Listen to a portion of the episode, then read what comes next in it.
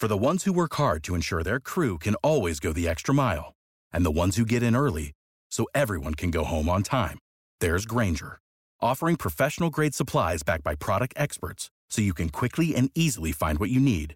Plus, you can count on access to a committed team ready to go the extra mile for you.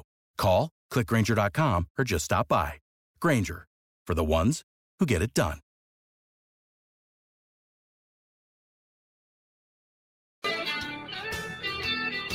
Oh, it's a Monday here on Birds 365. We're ready to talk football with you all week. Week four of Birds 365. We're getting the hang of this thing, or at least I think we are.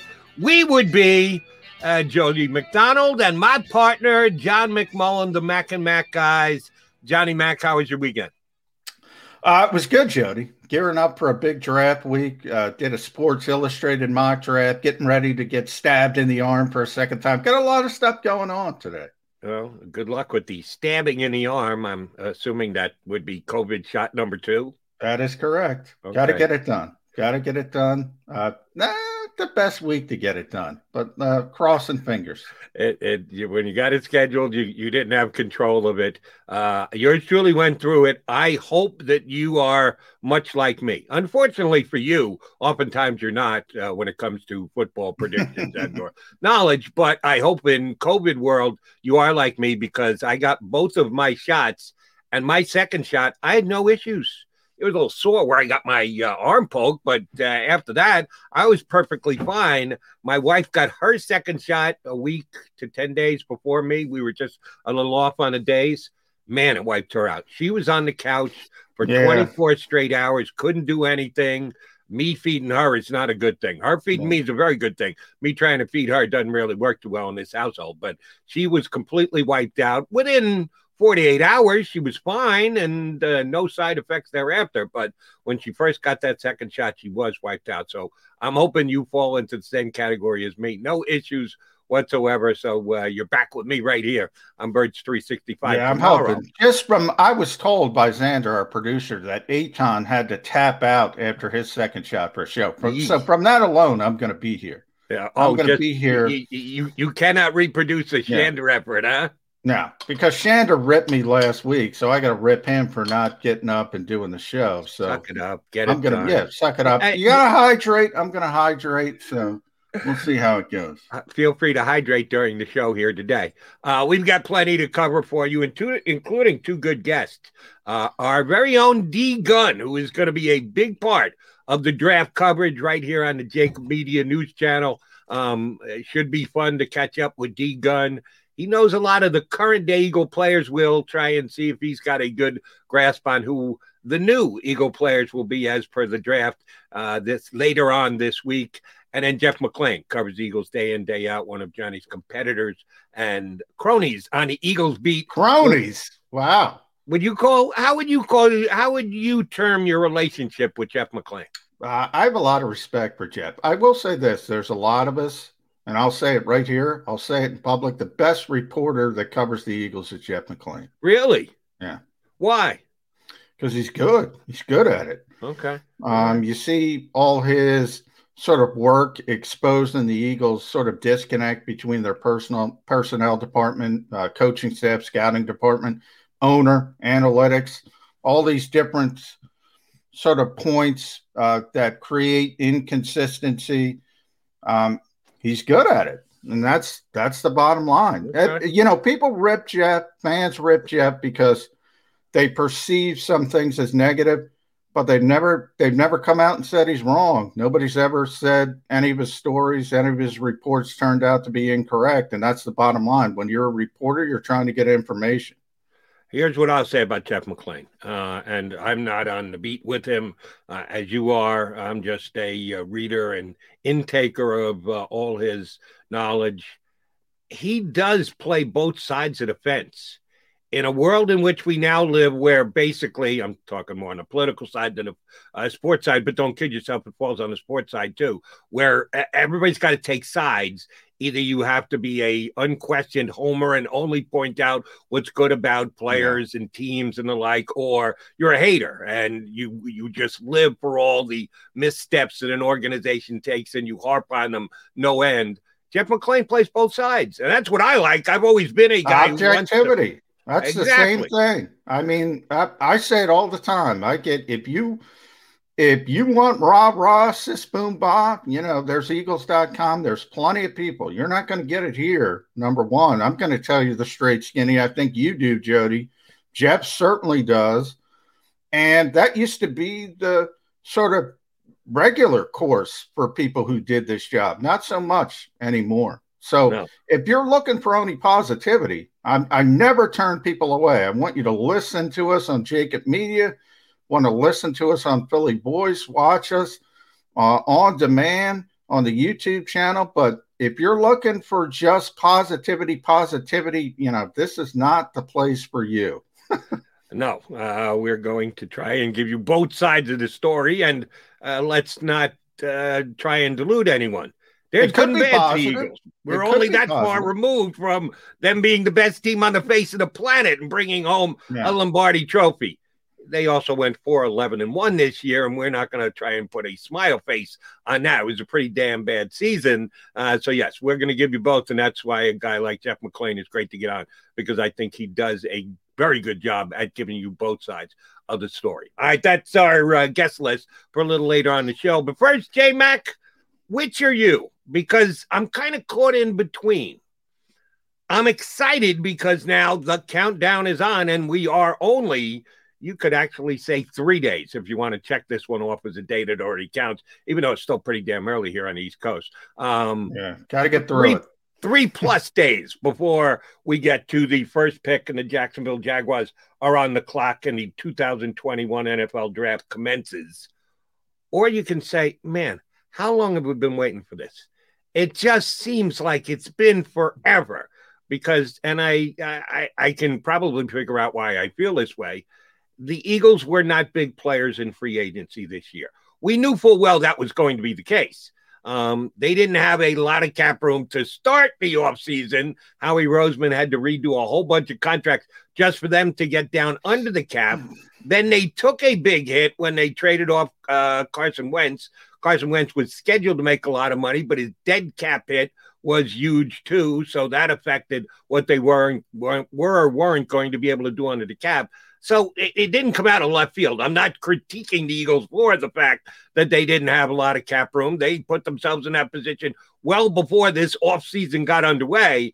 But we haven't had exciting free agent contracts to talk about, new additions to the Eagles. They've made a couple of decent pickups with the very little room that they've had. I give them that much credit but we're, we're not the New England Patriots who basically signed a whole new team this offseason. So to me, it just seems like this draft can't get here soon enough because it's been an off season of just kind of pick, choose, slight addition. All right, that guy's gone. It, we haven't had all that much to sink our teeth into. Well, I think, you know, you bring up good points. We had Andrew Brandt on the show Friday. I think he explained it beautifully. I mean, if you're in one of these – fantasy football leagues and you're putting together teams and you got 200 million uh, in, in phony money, you get one, you get everybody else starts with 200, you start at 165. That's essentially what it means and what the Eagles did with Carson Wentz. So you can imagine all the hurdles put in front of you. And yeah, we talk about sports all the time, Jody, not just the NFL. Sports are cyclical in every sport. And the Eagles are in a cycle, whether you want to call it rebuild, whether you want to call it transition, as Jeffrey Lurie has used that term. They had to make targeted free agent signings. I think they made a couple good ones in Anthony Harris and Eric Wilson. At least they made sense for this team at this particular time. And we'll see how it shakes out long term. But yeah, I mean, typically the Eagles are one of those teams that are involved with every rumor, every conversation because of Howie Roseman's history.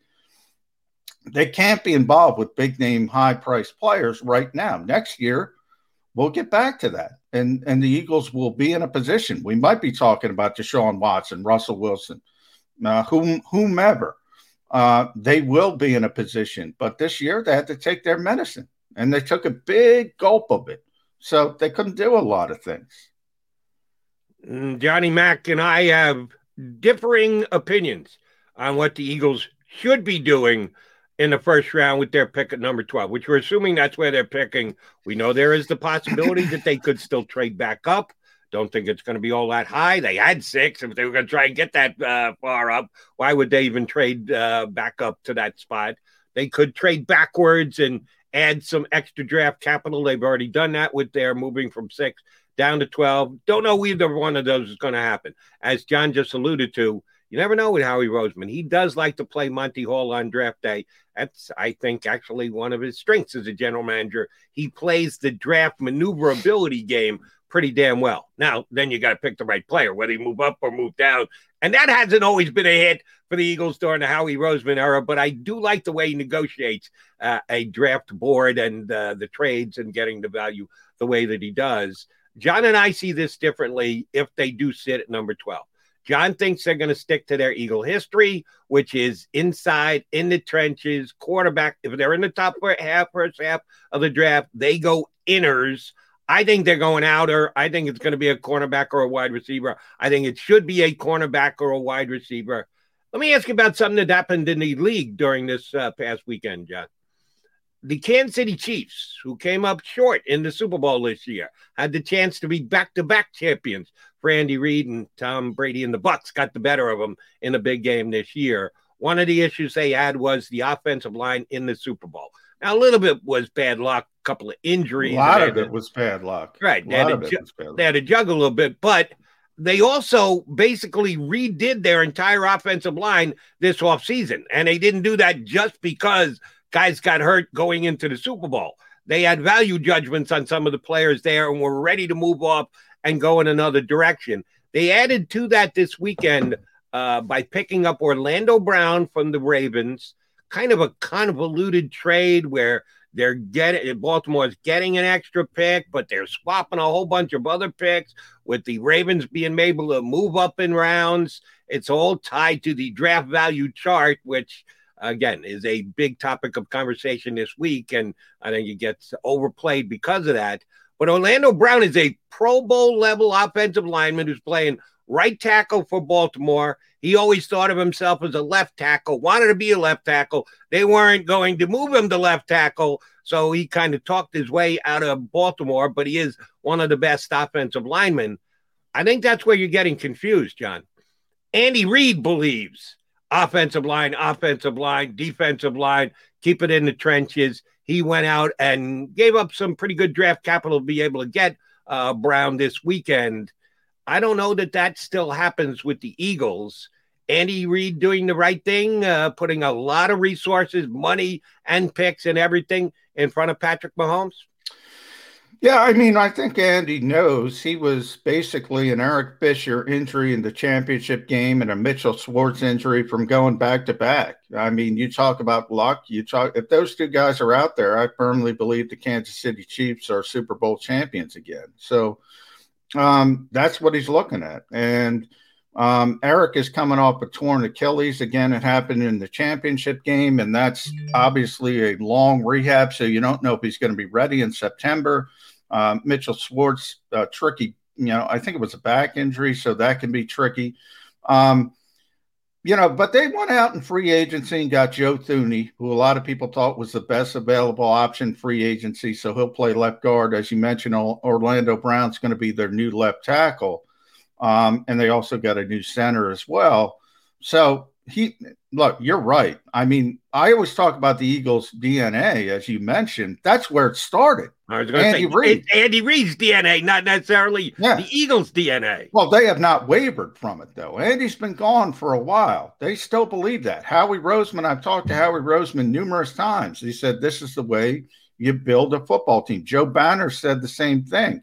Um, both on, you know, now that he dabbles in the media, uh, both on and off the record. I mean, that's what this team believes. It's more than Andy Reid. Granted, Andy started it with his famous quote from his initial interview, which was, Give me the quarterback, two pass rushers, two tackles, and two cornerbacks. That's why how you frame this, Jody. I got to correct one thing. I said outside chance, and that's where everybody, everybody is landing on, is corner because Andy valued corner as well. So I could see the Eagles taking a corner. However, if a Rashawn Slater falls or somebody of that nature, I think they go to their default setting. The big surprise would be the edge rusher, whether it's Kwity Paye. Um, there is a lot of late hype in this league on Jaelan Phillips, who would be a top 10 pick, but he retired from football. A lot of questions, a lot of flags, concussion issues. Look, if he didn't have those issues, he'd be the Eagles pick at 12. But I, I don't even think he's going to be on the board. I think they're going to red flag him because of those concussion issues. So there's a lot of avenues, a lot of late hype, but this team still believes in what they believe in. And by the way, that's a good thing because they're not wrong. They're not wrong in their foundational beliefs. Okay. Here's where, uh, yeah, disagree with you.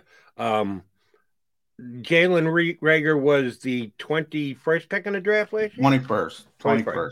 So the top half of the draft is the top uh, 16.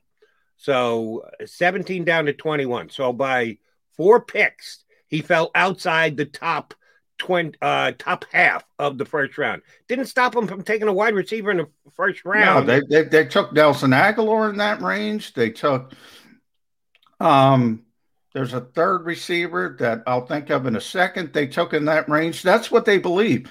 I will be the first to tell you, Jody, Howie's a little obsessed about value. For instance, why he traded back from number six, he had no interest in any of those receivers at number six, none, because he doesn't value a receiver at that position.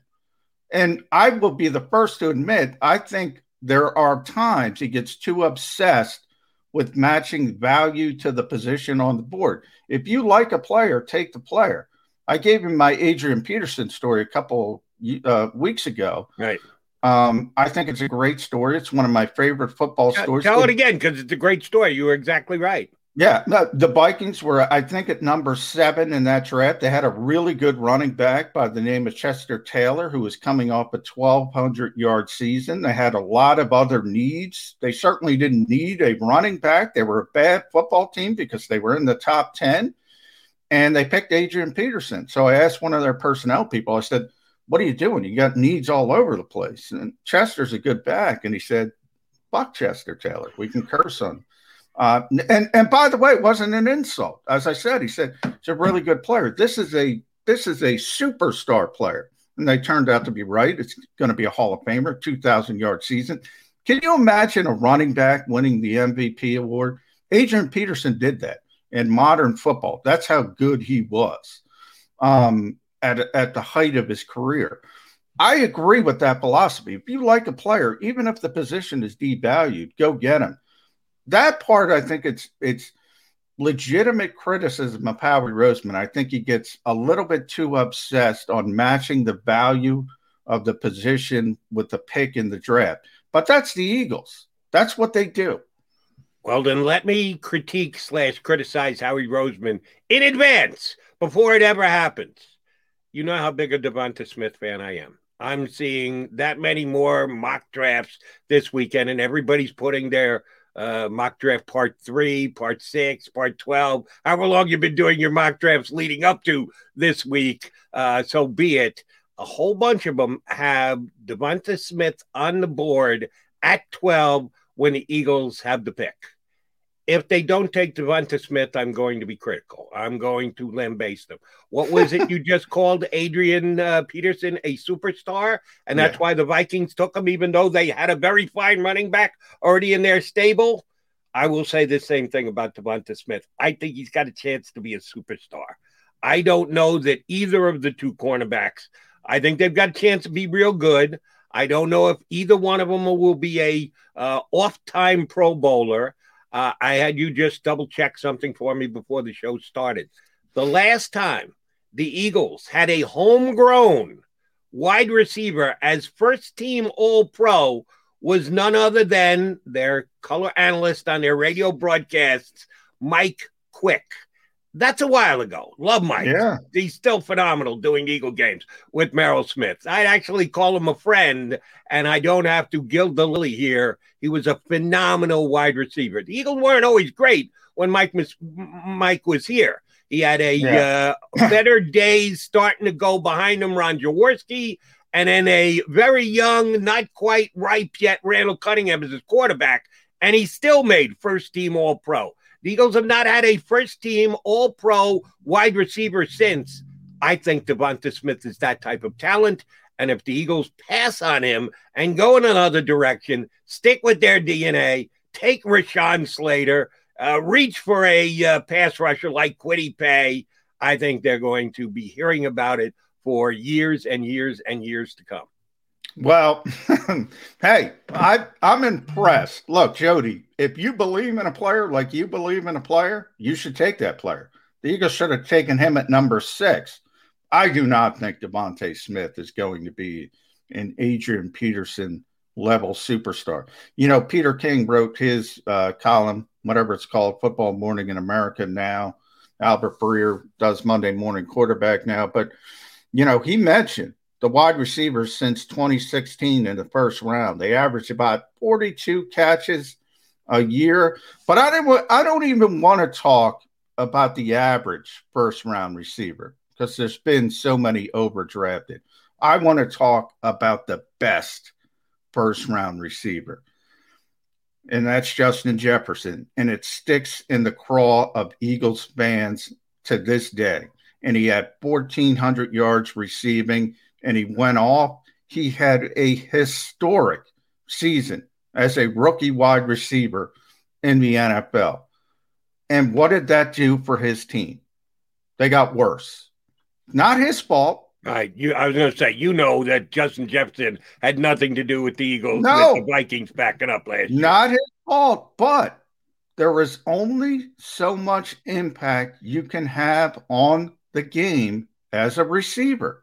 That's it. You could be Julio Jones. You could be Calvin Johnson. Calvin Johnson, I gave you that example, might be the best example of all time because that's one of the best receivers that ever lived. Ever lived. He was so dominant from a physical, from a talent perspective, number two overall pick in the draft, first ballot Hall of Famer, even though he shortened his career and retired early. You can't say enough good things about Calvin Johnson his entire tenure in Detroit, pretty bad football teams because there was only so much he can do. The value of that position is going to take you down in, in, in my notch. And we had Blake Beddingfield. He said the same thing. Three positions quarterback, edge rusher, offensive tackle. It's not just the Eagles, Jody. That's the 20 year scouting director of the Tennessee Titans. And while I don't disagree with that philosophy, uh, a lot of the conversation, Peter King making his point, you making your point, are uh, across the board, just totally looking at the com- compilation of a team. And I agree that there are other positions that are more important, that are more vital to overall team building and being able to put together a championship team. But you're looking at things in a vacuum when you're talking about a draft at hand you have to be able to pick the best player that's available to you at that time. If there isn't, and I've talked about this on Infinitum for the last several weeks, this is, and I've gotten both with you and on my radio shows, uh, a bunch of guys who are in the league and evaluate the talent and the guys in this draft. There is no edge rusher that deserves to be taken in the top uh, half of this draft. You're going to see Kwity Paye go pretty early. Uh, New York. Giants, no, no. number you, 11 either either you didn't comprehend what I said or you didn't hear what I said. Shouldn't go. My Shouldn't opinion. Yeah. An edge rusher does not deserve to go in the top half of this draft. It he th- there is none. No one played to that level where you say, "Ooh, he's got to be a top 10 pick. He's got to be a top 12 pick. He's got to be a top 16 pick." There wasn't one. I don't believe that. All right, Jaelan Phillips at one Jaelan point Phillips, had some very good numbers, but yeah. with all of those red flags and question marks that is going to affect where he should be picked and what his value is coming into the draft.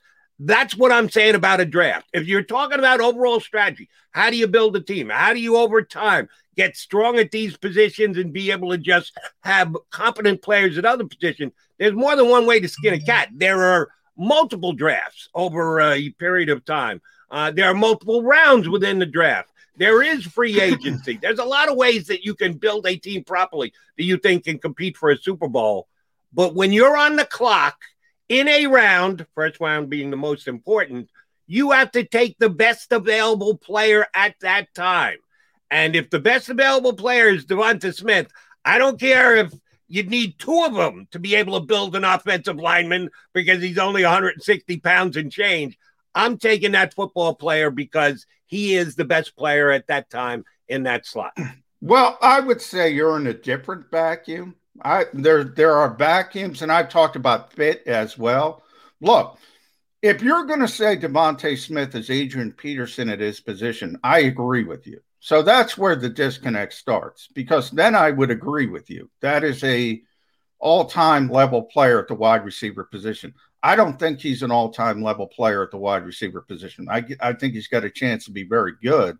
I don't think we're going to be talking about him like Calvin Johnson. Adrian Peterson is Calvin Johnson at his position. Agreed. In my opinion. Now, uh, the other part of the vacuum that I think you're disconnecting that I talked about a little bit on last week's show as well is fit. The Eagles need an X receiver. They don't need a Z receiver.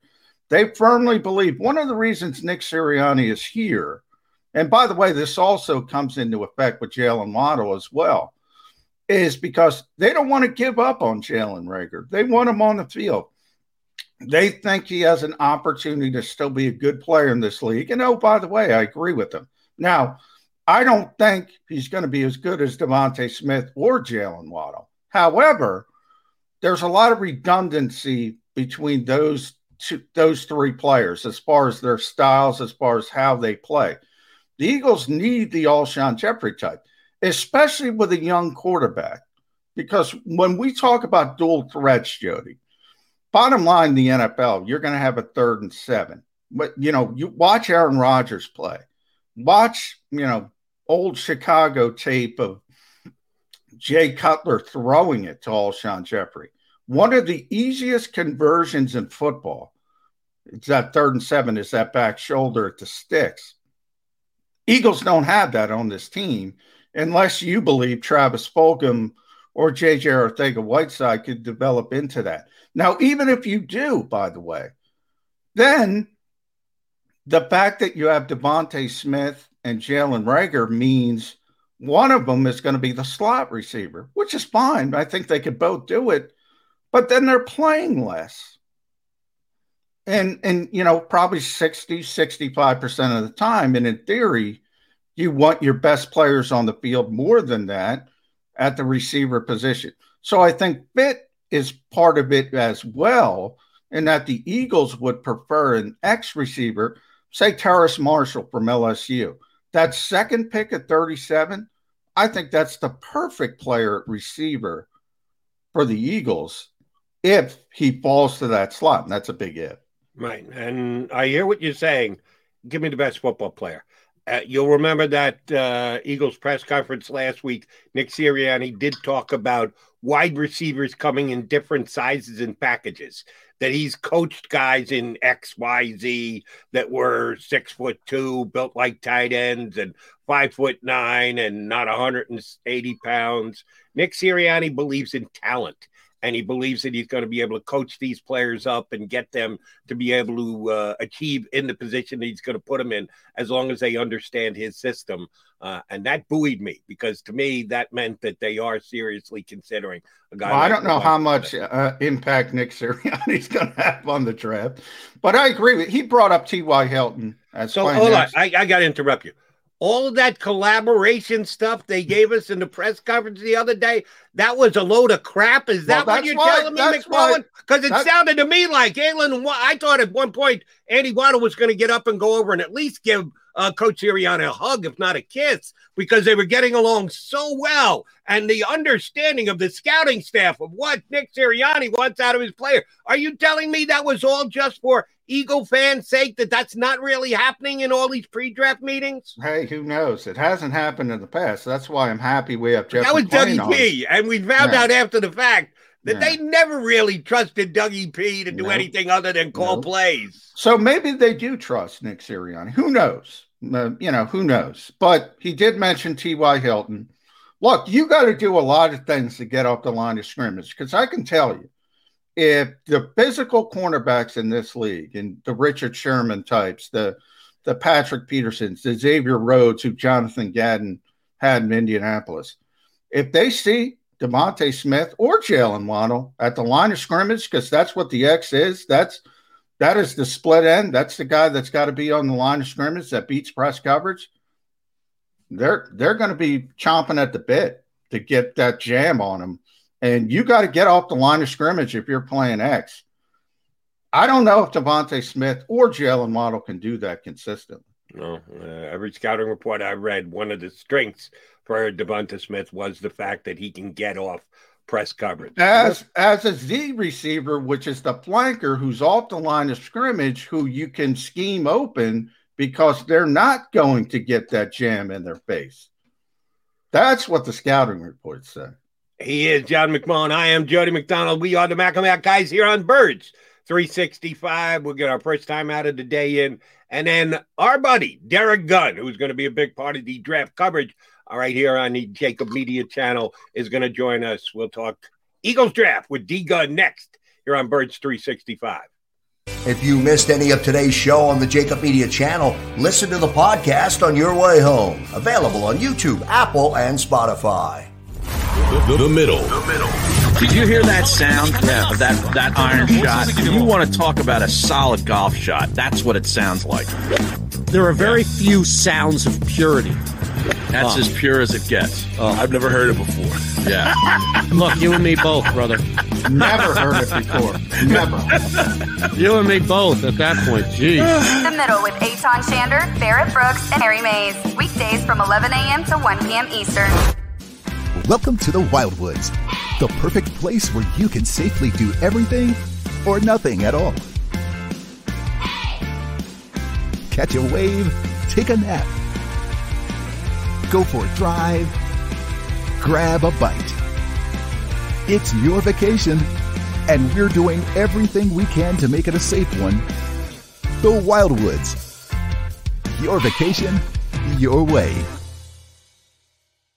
Connecticut School of Broadcasting is now the CSB Media Arts Center, training in all that is media, including the nation's most successful broadcast training program with professional media experts whose entire mission is to get you career ready in just 8 or 16 weeks. Train on site and online at our local campus in Cherry Hill, New Jersey. VA approved. CSB Media Arts Center. Visit gocsb.com.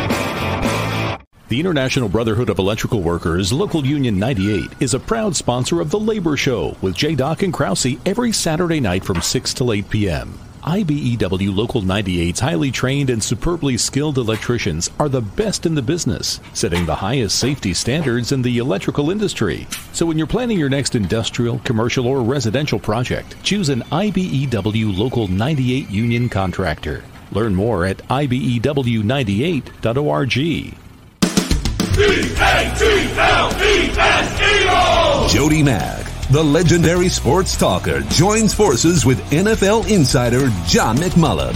Start your morning with Johnny Mac and Jody Mac across the JAKIB Media Network.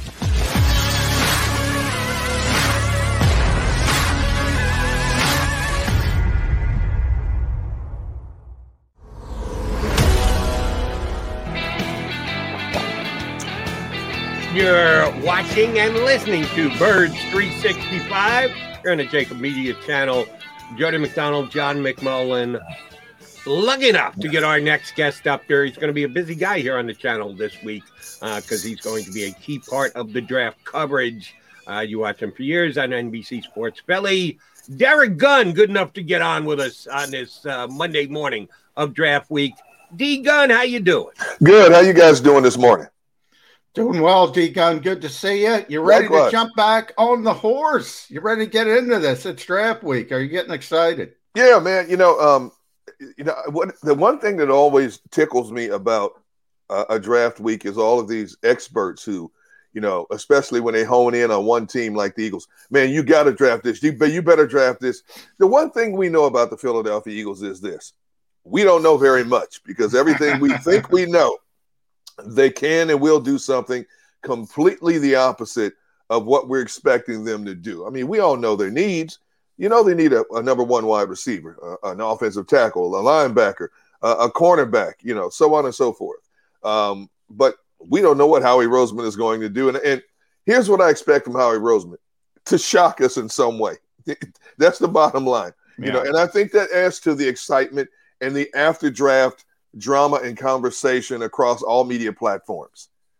I, am uh, not surprised you went to Howie Roseman first because that's where I was going to go with you, D Gun most people would think if you stepped outside of Philadelphia and you didn't know the inner workings of the Eagles, and we've got a lot of great reporters, including Jeff McLane, who's going to join us next, yep. who've been delving into that and painting a picture of the Eagles organization. One would think coming off a 4 11 in one year, Howie Roseman would be at a minimum on shaky ground and a hot seat because the team fell as quickly as it did mm-hmm. from its Super Bowl perch over the last three years. Yet, it seems like that's anything but the case here that he is well entrenched in his own position, that he's got the only ally that matters. The owner uh, has complete and utter confidence in him.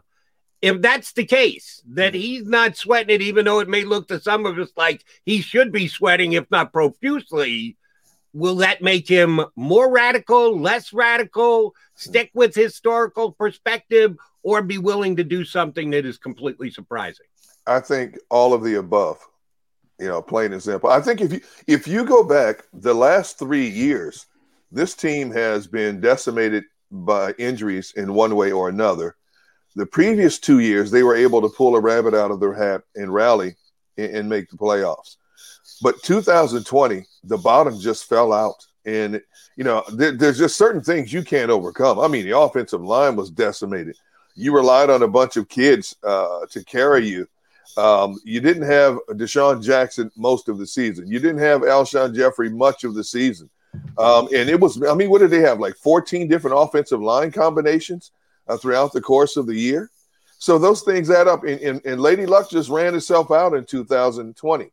Now in 2021, we've we've we've watched and read several different stories about the inner working mechanisms of what has happened in the Eagles front office structure. Once again, Howie Roseman is being put out there uh, on an on an island in terms of it's his fault. He better rectify this in a hurry. I think Howie understands that while he's been given a reprieve to a certain degree by Jeffrey Lurie, um, that he's on a hot seat. And I don't want to say 2021 is a make or break year for Howie, but I will say this: he'd better get these draft picks right in 2021, because as we are not surprised to see they basically are starting over. Um, you're basically going to try to rebuild this thing from the ground up. You're going to rely on a much younger team to carry you the way. The offensive line, if Lane Johnson, if Brandon Brooks are healthy, um, the offensive line should be decent, even though right now we don't know the, the, the uh, certainty or uncertainty of what's going to happen, happen at the left tackle position. But you got Jason Kelce coming back for another year uh, Isaac Seumalo coming back for another year. So the offensive line, I think, is the most stabilizing force on this team right now, as we know it. Now, what are you going to do to build around it? And I've said this time and time again. This team has 11 picks. They have as many picks as anybody in the National Football League in 2021.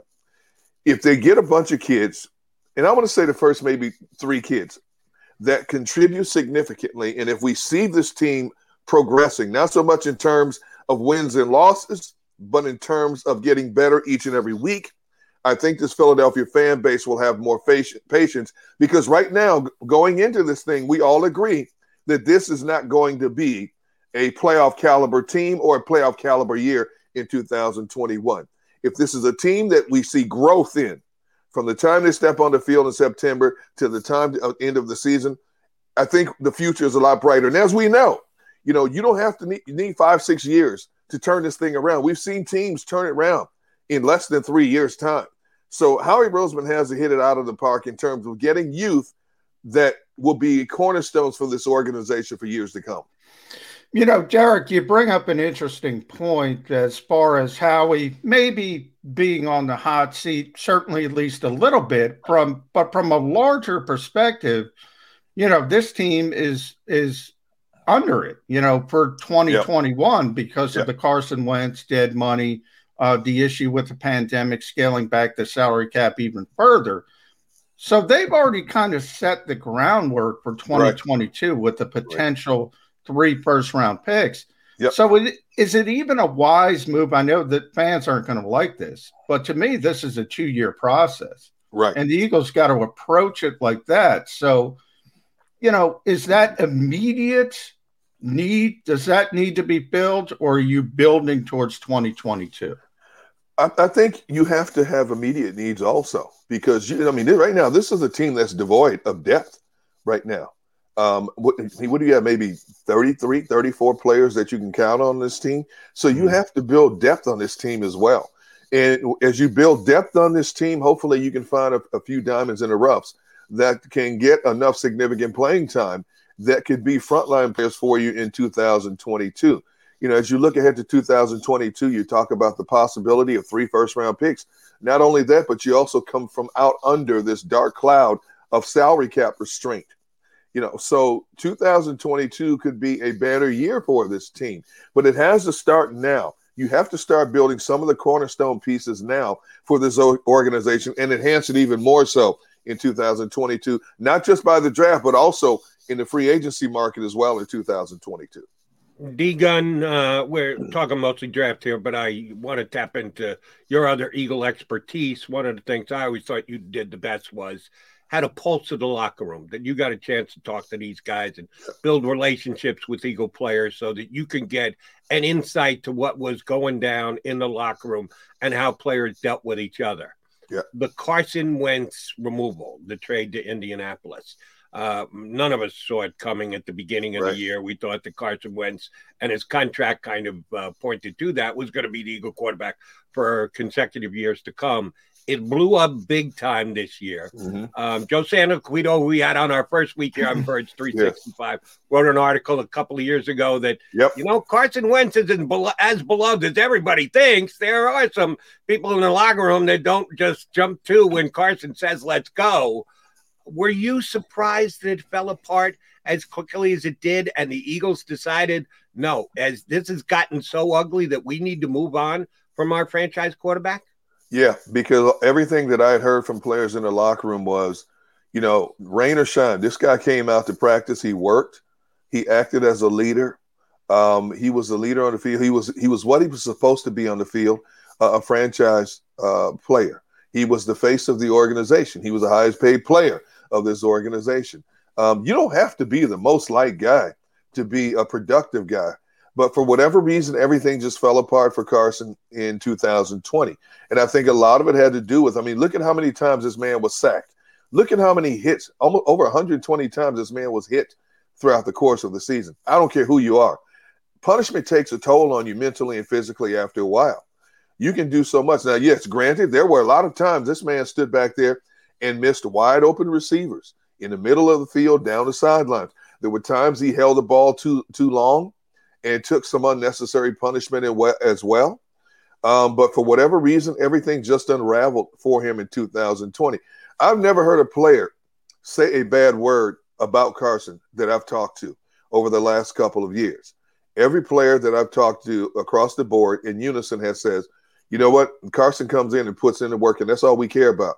You know, he, he didn't he didn't act standoffish on the field. He didn't act like you know the chosen one on the football field. He came in and he did his work, and that's all they that's all they could ask of him. Whatever else we found out later uh, about tensions between him and Doug Pederson, maybe some tensions between him and players in the locker room that was never evident on the football field. And when he was demoted, after I talked to players again, they said the same thing. You know what? He's out there helping Jalen Hurts every chance he gets. He's out there coaching this kid up. You know, he didn't pout. Um, he didn't shy away from Jalen Hurts. He didn't shy away from being that so-called leader from start to finish, whatever we want to say and think about Carson Wentz, he was a consummate professional from start to finish. Yeah, one of the things, and you know, Derrick, we don't get to go into the locker room, obviously, since the pandemic started, but from being in there for years, I think there's this assumption that, you know, 65, you know, people in any industry are always going to get along at every point. It doesn't right. make any sense to me. Right. It's never made any sense. But I will say this moving on from Carson to Jalen Hurts, yep. I do get the sense that the strength of Jalen Hurts is people naturally gravitate towards him. People yep. love this kid. Yep. Uh, people think he's a leader. leader. It's a little bit interesting to me because he's kind of an introvert on the podium, but behind the scenes, people are just, as I said, they naturally gravitate towards him. So to me, that natural leadership is there. Um, that part of it, I don't even question. The bigger part is does he have the skill set? Does he have the traits to be a true quarterback one in this league? When you compare him, say, to what you could have had in this draft, Justin Fields, Trey Lance, players like that. That question won't be answered until you actually hit the ground running in September and watch him play. And I don't think we can come up with a definitive answer in the preseason. Now that the preseason has been whittled down to two games instead of four, I don't think we're going to find out our answers then either. You know, I, I love when people go to practices, OTAs, and mini camps and talk about players. Wow, this player made some great throws down the middle of the field. Uh, wow, great one-handed catch. You know, great. Well, okay, it looks good in practice, but those are controlled environments. When when the bullets start flying for real, and you have an opposition out that's trying to take your head off and, and get the best of you any way possible to enhance what they're doing on the other side of the football. That's when we truly find out what we have and what we don't have.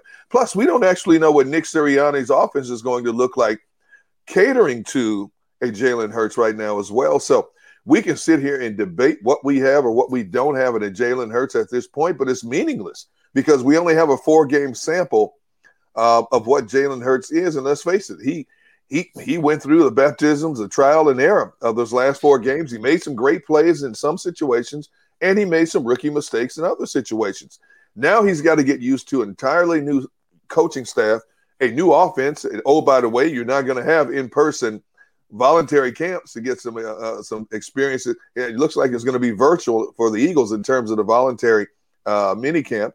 We don't know what the the May and June OTAs and mini camps are going to look like, uh, because we know the NFLPA is pushing for every team to have virtual um, OTAs yeah. and mini camps up until training camp starts in late July or August, whenever teams go to camp.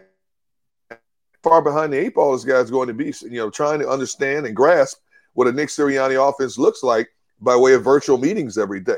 Big difference when you do it, looking at it on on on, on camera compared to getting out there and actually going through physical reps. D gun, you mentioned the Eagles have 11 draft picks coming up in this upcoming draft, which is a nice number. It's a big number, as a matter of yeah. fact. Seven rounds, 11 picks is good. However, a bunch of those picks are in the last and next to last round. So they're not going to be givens as players. They're right. going to be more lottery tickets than anything else. With the uh, number of picks that the Eagles have, do the Eagles have enough weapons around Jalen Hurts? Or do they have to spend some of that high commodity, and that's their first pick, their 2nd mm-hmm. pick, couple of third round picks on weapons? Or does this team need to just uh, not worry about it, take the value player, take the best player available? They are in a restructuring mode. Um, do they draft like that, or do they draft this season as if we're going to be improved? This is a pretty weak division that we could take a run in. How do you think their needs fit their draft and how they use the capital that they have? Well, Jody, as I put out there on social media a little bit less than two weeks ago, that I was told after talking to several people in the know that if the Eagles stay at number 12, they're going to uh, hone in on a wide receiver or a cornerback. And I'm going to stick to that as well. Um, yes, do they need to, to put some weapons around Jalen Hurts? Absolutely. Uh, we don't have a clear cut number one receiver here. Uh, we don't know what we still don't know what Jalen Reagor's is is or isn't. Uh, I don't think we saw enough of him to to to really come up um, uh, with a determination of what he is. I do think they they they need to get some uh, better. We don't know Zach Ertz situation. We don't know if the Eagles are going to use him for trade bait uh, come draft day as well to try to try to move up and maybe either get a player or another dra- high draft pick to get another young piece uh, to surround Jalen Hurts. But we also know they need a lot of significant help on defense. You need uh, you need another uh, front runner cornerback to be opposite of Darius Slay that Darius Slay can groom. So that's why I'm on the fence in terms of what they're going to do. I think whoever whoever they have at the top of their board, if they stay at number 12 and pick, that's which way they're going to go. But I, have been told several times since I, I put that out there on, on social media, uh, since then that that right now the, the mindset for this organization is wide receiver or cornerback, depending who's on the board at number 12 if they stay at this spot. But again, we know Howie Roseman, there's a possibility he could trade down. And we also know that this team likes to build from the inside out offensive line, defensive line. They need an edge rusher as well. They need somebody to complement the guys who are holdovers in the trenches as well on both sides of the football. So I know people feel the sexy pick is at wide receiver. We got to get a wide receiver. But don't be surprised if this team trades down to, to get more picks, number one, and number two, to shore up either the offensive or defensive line. Derrick Gunn, uh, we're thrilled to have you. He's going to be leading our draft coverage on, on JAKIB Media. So check him out on the YouTube page all week. We're going to have over 40 hours of NFL draft coverage led by D Gunn. I can't believe we've gotten this deep into this conversation, Derrick. I have forgotten to ask you about the head coach because there is this sort of obviously we don't know anything about Nick right. Sirianni, as you mentioned, right. what right. what he is as a coach, but just his energy, just his boundless enthusiasm. I thought it was a good thing at the pre-draft availability. Other people look at it, hate the rah rah stuff. What can you learn about that type of thing and, and this type of coach? Can modern players buy into that uh, overly energetic uh, coach? If you have a, a, a younger roster, uh, yes because you have a bunch of guys who are just happy to be, be putting on an NFL uniform. Uh, so yes, you'll have a core group of guys who rally around his energy uh, and his personality. Um, you know, when you listen to a Nick Sirianni, he's a guy who's who's just happy and shocked in some ways to be a head coach in the National Football League, one of only 32 jobs out there. You know he's being groomed by the Eagles front office on what to say and what not to say when he steps in front of the media. I mean, let's face it. You know, he he came from uh, an environment where he was an assistant in Indianapolis, where you have a fraction of the media you deal with compared to the volume of media you deal with in a market like Philadelphia.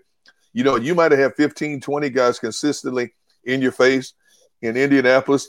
You know, every day you go to an Eagles practice, Eagles locker room after an Eagles game, you're talking in excess of 60, 70 people throwing microphones in your face. So that can be overwhelming. And I'm sure when you when you couple in the Eagles coming off a disaster of a season, the franchise quarterback has been traded, the head coach who won you a Super Bowl less than four years ago is no longer there. Just about everybody associated with that Super Bowl winning team in 2017 is no longer here. So you're starting fresh, and you have an owner, and then you have a GM who are on the hot seat who have now uh, been under the microscope since these two stories came out from Jeff McLane um, and Zach Berman uh, for the Athletic in terms of what goes on behind closed doors for the last few years, possible tension and separation in the front office. So you know, you know the masses are huddled. They want to be unified. Uh, they want to make sure their young head coach doesn't make too many mistakes or say the wrong thing that could start a firestorm. Um, so basically, I know they're keeping it close to the vest. So, and I, I kind of feel for Sirianni because he's handcuffed in terms of what he can say, what he cannot say. And so, right now, the only thing he can show basically is excitement and enthusiasm about what he hopes to come, uh, not just in 2020, 21, but beyond that as well. D Gun, sort of in that vein, my last question is about the guy at the top of the power chart, the owner. Um, yeah. A lot of people have opinions on Jeff Lurie. Sure. Oftentimes unfair. Either he's too involved or he's not involved enough. Either he should be doing more, he should be doing less. He should be seen and heard more, or he should be seen and heard less. So there's a lot of can't win for Jeff Lurie. I think the only fair way to try and judge the job that he's doing as owner of the Eagles is to compare him to the other 31 entities in the league. Mm-hmm. Everyone has an owner. Some are groups, in Green Bay, it's no owner, it's the head of right. a board. Right. Uh, they're publicly traded, but each team has their ownership group. Yeah. Where do you think Jeff Lurie stacks up with the other owners in the NFL? I think Jeff Lurie um, is, I would have to say, in the top 10 or top 12. You look at what he's done with his organization since he's bought it. Um, he turned his organization around. Jeff Lurie is very passionate about winning. Losing drives him nuts you know, but he's also he's also the kind of guy who likes to hire people to do their jobs, and he likes to stay involved, but he doesn't want to get too involved unless he has to in that regard. He, he's not Jerry Jones. He's not Robert Kraft, but thank God he's not Daniel Snyder also. You know, since 2000, this is one of the top winningest organizations in the National Football League. And I understand they only have one Super Bowl. They've only been to two over that time frame. But thank goodness we're not the Cincinnati Bengals. You're not the Jacksonville Jaguars, where you know you're going to be losing every time you go into a season. Uh, Jeffrey Lurie has given uh, Howie Roseman and, and, this and this organization uh, enough leeway to try to do whatever they can to make this team as good as they have. And for the most part, you know, from Andy Reid to Chip Kelly before it fell out to Doug Pederson, up to this point, they've had a lot of success. You know, they were a primetime draw for years. They've gone to playoffs uh, a lot of years over that time frame. Um, they've had a lot of great players come through this organization they, they, you know, their mo has been since hiring Andy Reid is to hire a head coach who didn't have any NFL experience as a head coach, and it has worked for him up to this point in a lot of ways. Uh, but I think now Jeffrey wants to have a little bit more hands-on in terms of day-to-day operations and input. I mean, let's face it, he's the owner; it's his toy. He can do with it whatever he wants. Whether that's good or bad, that remains to be seen. But it is what it is. And I like where Jeffrey Lurie is right now. He doesn't like to be visible too much as you and as we all know, he only comes out and speaks a couple of times a year, and that's just fine with him. He has other mouthpieces to do that, from from coaches to your GM to take the bullets, uh, players, and so on and so forth. So I, I would have to say, based on just winning and losing overall, you have to consider Jeffrey Lurie is one of the top 10, 12 owners in the National Football League.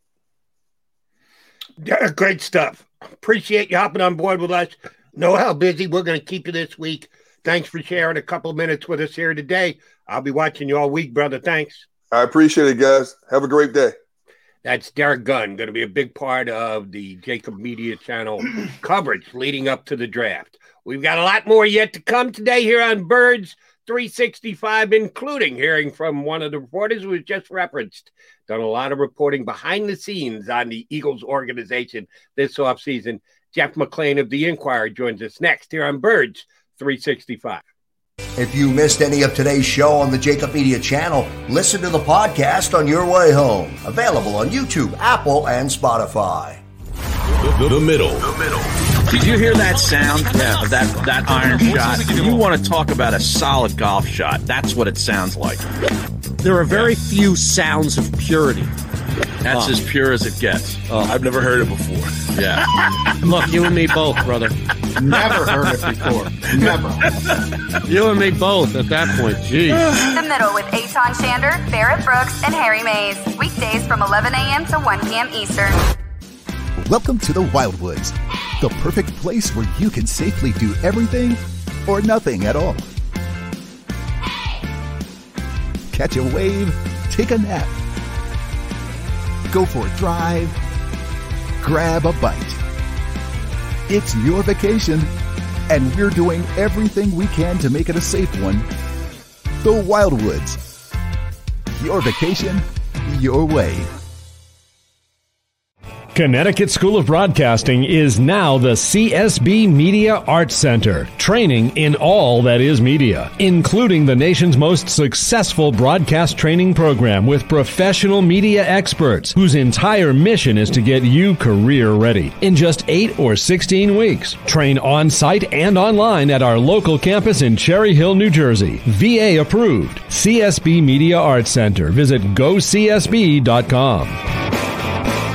The International Brotherhood of Electrical Workers, Local Union 98, is a proud sponsor of The Labor Show with J. Doc and Krause every Saturday night from 6 to 8 p.m. IBEW Local 98's highly trained and superbly skilled electricians are the best in the business, setting the highest safety standards in the electrical industry. So when you're planning your next industrial, commercial, or residential project, choose an IBEW Local 98 union contractor. Learn more at IBEW98.org. Jody Mac, the legendary sports talker, joins forces with NFL insider John McMullen. Start your morning with Johnny Mac and Jody Mac across the JAKIB Media Network.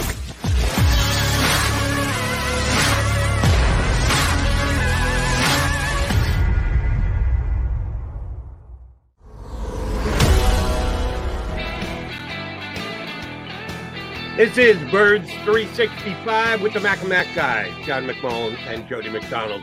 Thank D Gun for hopping aboard with us. He is going to be very involved with our lead up to the draft coverage right here on the JAKIB Media channel. Um, D Gun has such a great feel for the Eagles and has for all the years that he worked for NBC Sports Philadelphia because he's just a people guy. I think that's a key element to being as good a reporter as D Gun is. People have to trust you, people have to like you. And I think he got that rapport with more Eagle players than Eagle executives. We asked him plenty about Howie Roseman and Jeff Lurie, but um, the Eagle players always seemed to like D Gun and they were willing to tell him stuff. Yeah, no question about it. He did uh, build those relationships, uh, you know, a little bit easier pre pandemic than it is now. We're not allowed. That's what I kind of said. Being in the locker room, you can get more of a uh, a feel for things, how guys are relating uh, towards each other. But yeah, nobody was ever better at it than Derrick Gunn in this town. Draft takes with Derrick Gunn. So that's going to be on the JAKIB Media channel, Birds 365. We're also on the Philly Voice, the middle with Eytan and Harry and Brandon Brooks. A lot of draft coverage this week, Jody. A lot of draft coverage. Uh, what the Eagles are going to do in the draft. We talked about the fact that they had 11 picks, which is a good thing. The more picks, the, the better position you should be in. Do I think they're going to take 11 new players? Probably not. Yeah. Even though the Eagles need to add some young, inexpensive talent to their roster because they have the cap situation with their current players the way that it is, does not hurt to get rookie contracts and rookie contributors or in their second year or in their third year where they're still on the rookie deal and have them uh, step in and give you big contracts. Without the ones like you who work tirelessly to keep things running, everything would suddenly stop. Hospitals, factories, schools, and power plants, they all depend on you.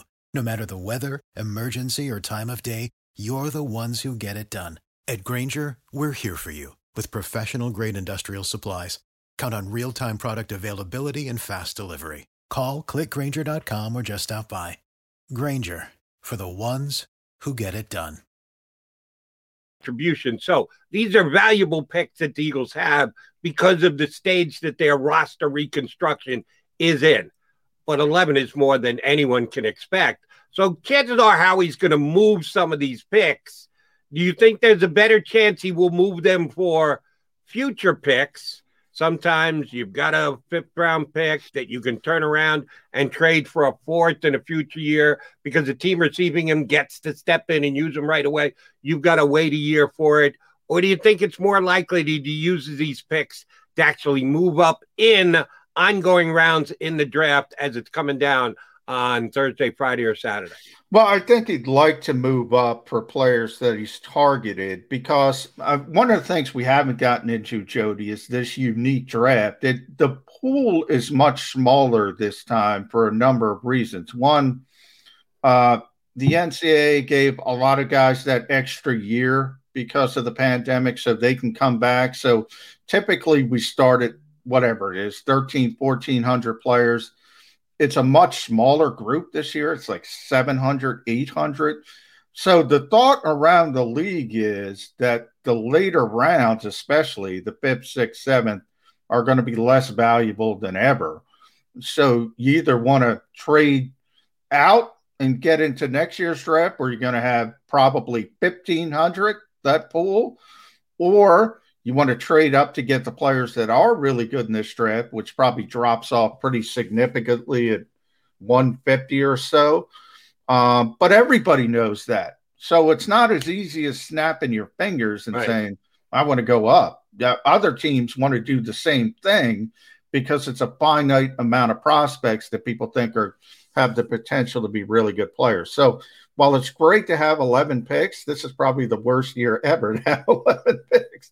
But I'm telling you, guaranteed, as sure as I'm sitting here, the Eagles will get a player on day three in the draft. Oh, sure. That they will talk up immensely because. Oh, they'll get he, everybody. They'll talk up immensely. He was outstanding at rock, paper, and scissors. I can almost guarantee you that that's going to be the case. That they will have someone that they flat out love because of his competitive juices were flowing in rocks, paper, scissors against Coach Sirianni. I can't we get I can't wait till we get the first question about rock, paper, scissors to a to a, a prospect. Did you play rock, paper, scissors with Nick Sirianni? That's pretty much a given to be one of the questions for whoever they take and make available to us after the fact. I I did uh, ask Derrick Gunn, as did you, about uh, the quarterback situation. He was a bigger Carson Wentz believer than I am, and God bless him for sticking to his guns. He always liked Carson. I admit I did a 180 on the guy. If the reporting is accurate, uh, that he just let Jalen Hurts get in his head this year because the Eagles used a second round draft pick.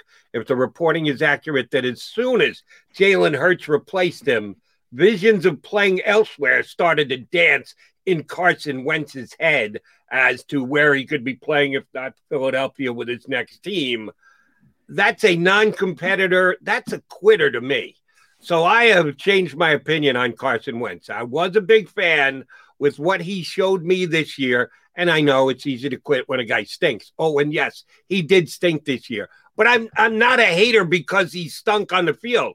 I'm more of a hater now because of the way that he handled himself and the way that I think he handled the game of football on a competitive nature. Uh, I'm sorry. Best of luck, Indianapolis Colts. I don't know what you just acquired from the Eagles, um, but he stuck by him and said the player stuck by him as well and said he did all the right things. That even when he was replaced, he still was a guy who would uh, do what he needed to do in the quarterback room to help the starting quarterback that had become Jalen Hurts prepare for the games. That did come as a bit of a surprise for me. I didn't think he was going to be a jerk. I didn't think he was going to uh, rabble rouse or anything like that. But I had not heard before that he was still a good contributor in the quarterback room, even when Jalen Hurts took over. Didn't look like it on the sidelines to me. Well, a couple things. One, look, I'm I I like Carson personally. I'm very uh, upfront about that. Um, that hasn't changed for me. I I do think where where Derrick and I differ, he's got a little bit of a aloofness to him that rubs people the wrong way. I think that's the disconnect. He keeps to himself a little bit. And when you are the face of the franchise, when you are the leader of the team, you know, people expect things out of you. They expect you to be I don't know, very in, engaging. They expect you to bring everybody in. And Carson was like, Carson was a very hard worker uh, as far as getting himself into shape, as far as doing those types of things. When he was coming back from the back surgery, he lost weight uh, to make it easier on his back. When he started feeling healthier, he built up his body uh, to where he was really powerful. He would do all these types of things in an individual fashion. I think on the field, his biggest problem was he didn't work hard at where he should have worked hard at, and that was the mechanics and the fundamentals.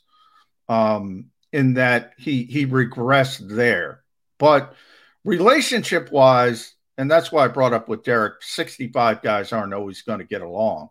Mm-hmm. Well, there's always the exception of the rule. I th- I do think 65 guys liked uh, like Jalen Hurts. He just has that natural magnetism. You mentioned Derrick Gunn connecting with people. That's what Jalen Hurts does. I don't think Carson does it. I think it's more difficult for him. But guess what, Jody? I think it's difficult for Aaron Rodgers. It works.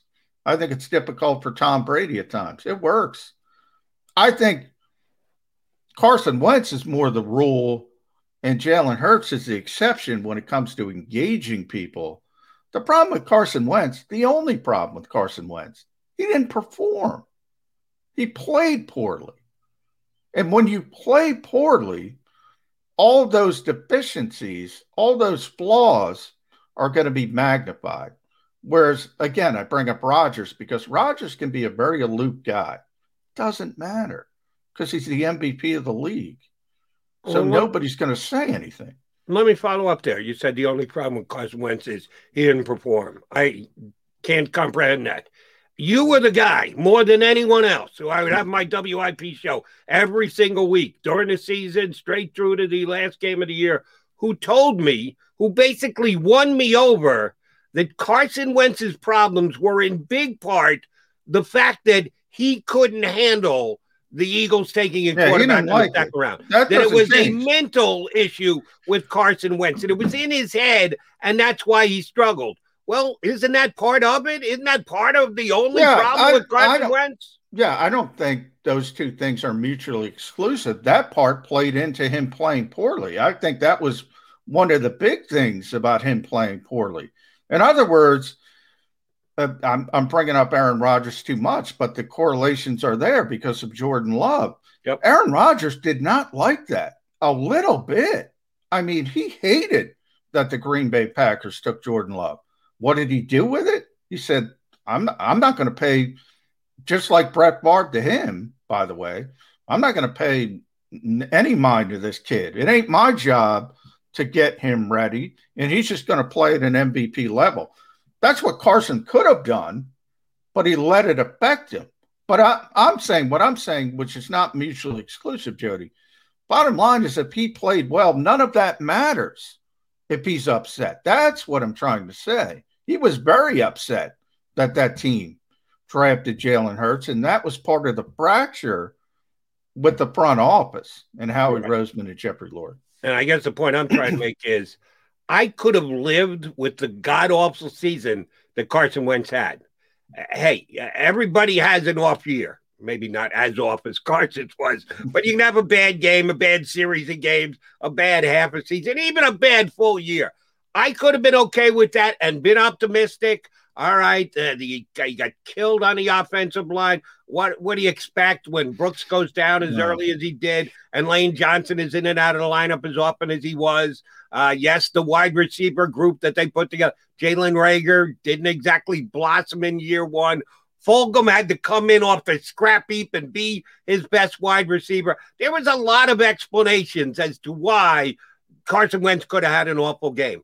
If the number one is that he couldn't wrap his mind around the fact that they took a quarterback in the second round, well, then I don't want that guy on my team going forward. I'm not going to bend over backwards to find the other explanations as to why his performance and the team performance stunk. The guy's not mentally tough enough to be a starting quarterback in the National Football League if that's the case. That's why I point that out. That's why I say I kind of did a 180 on Carson Wentz.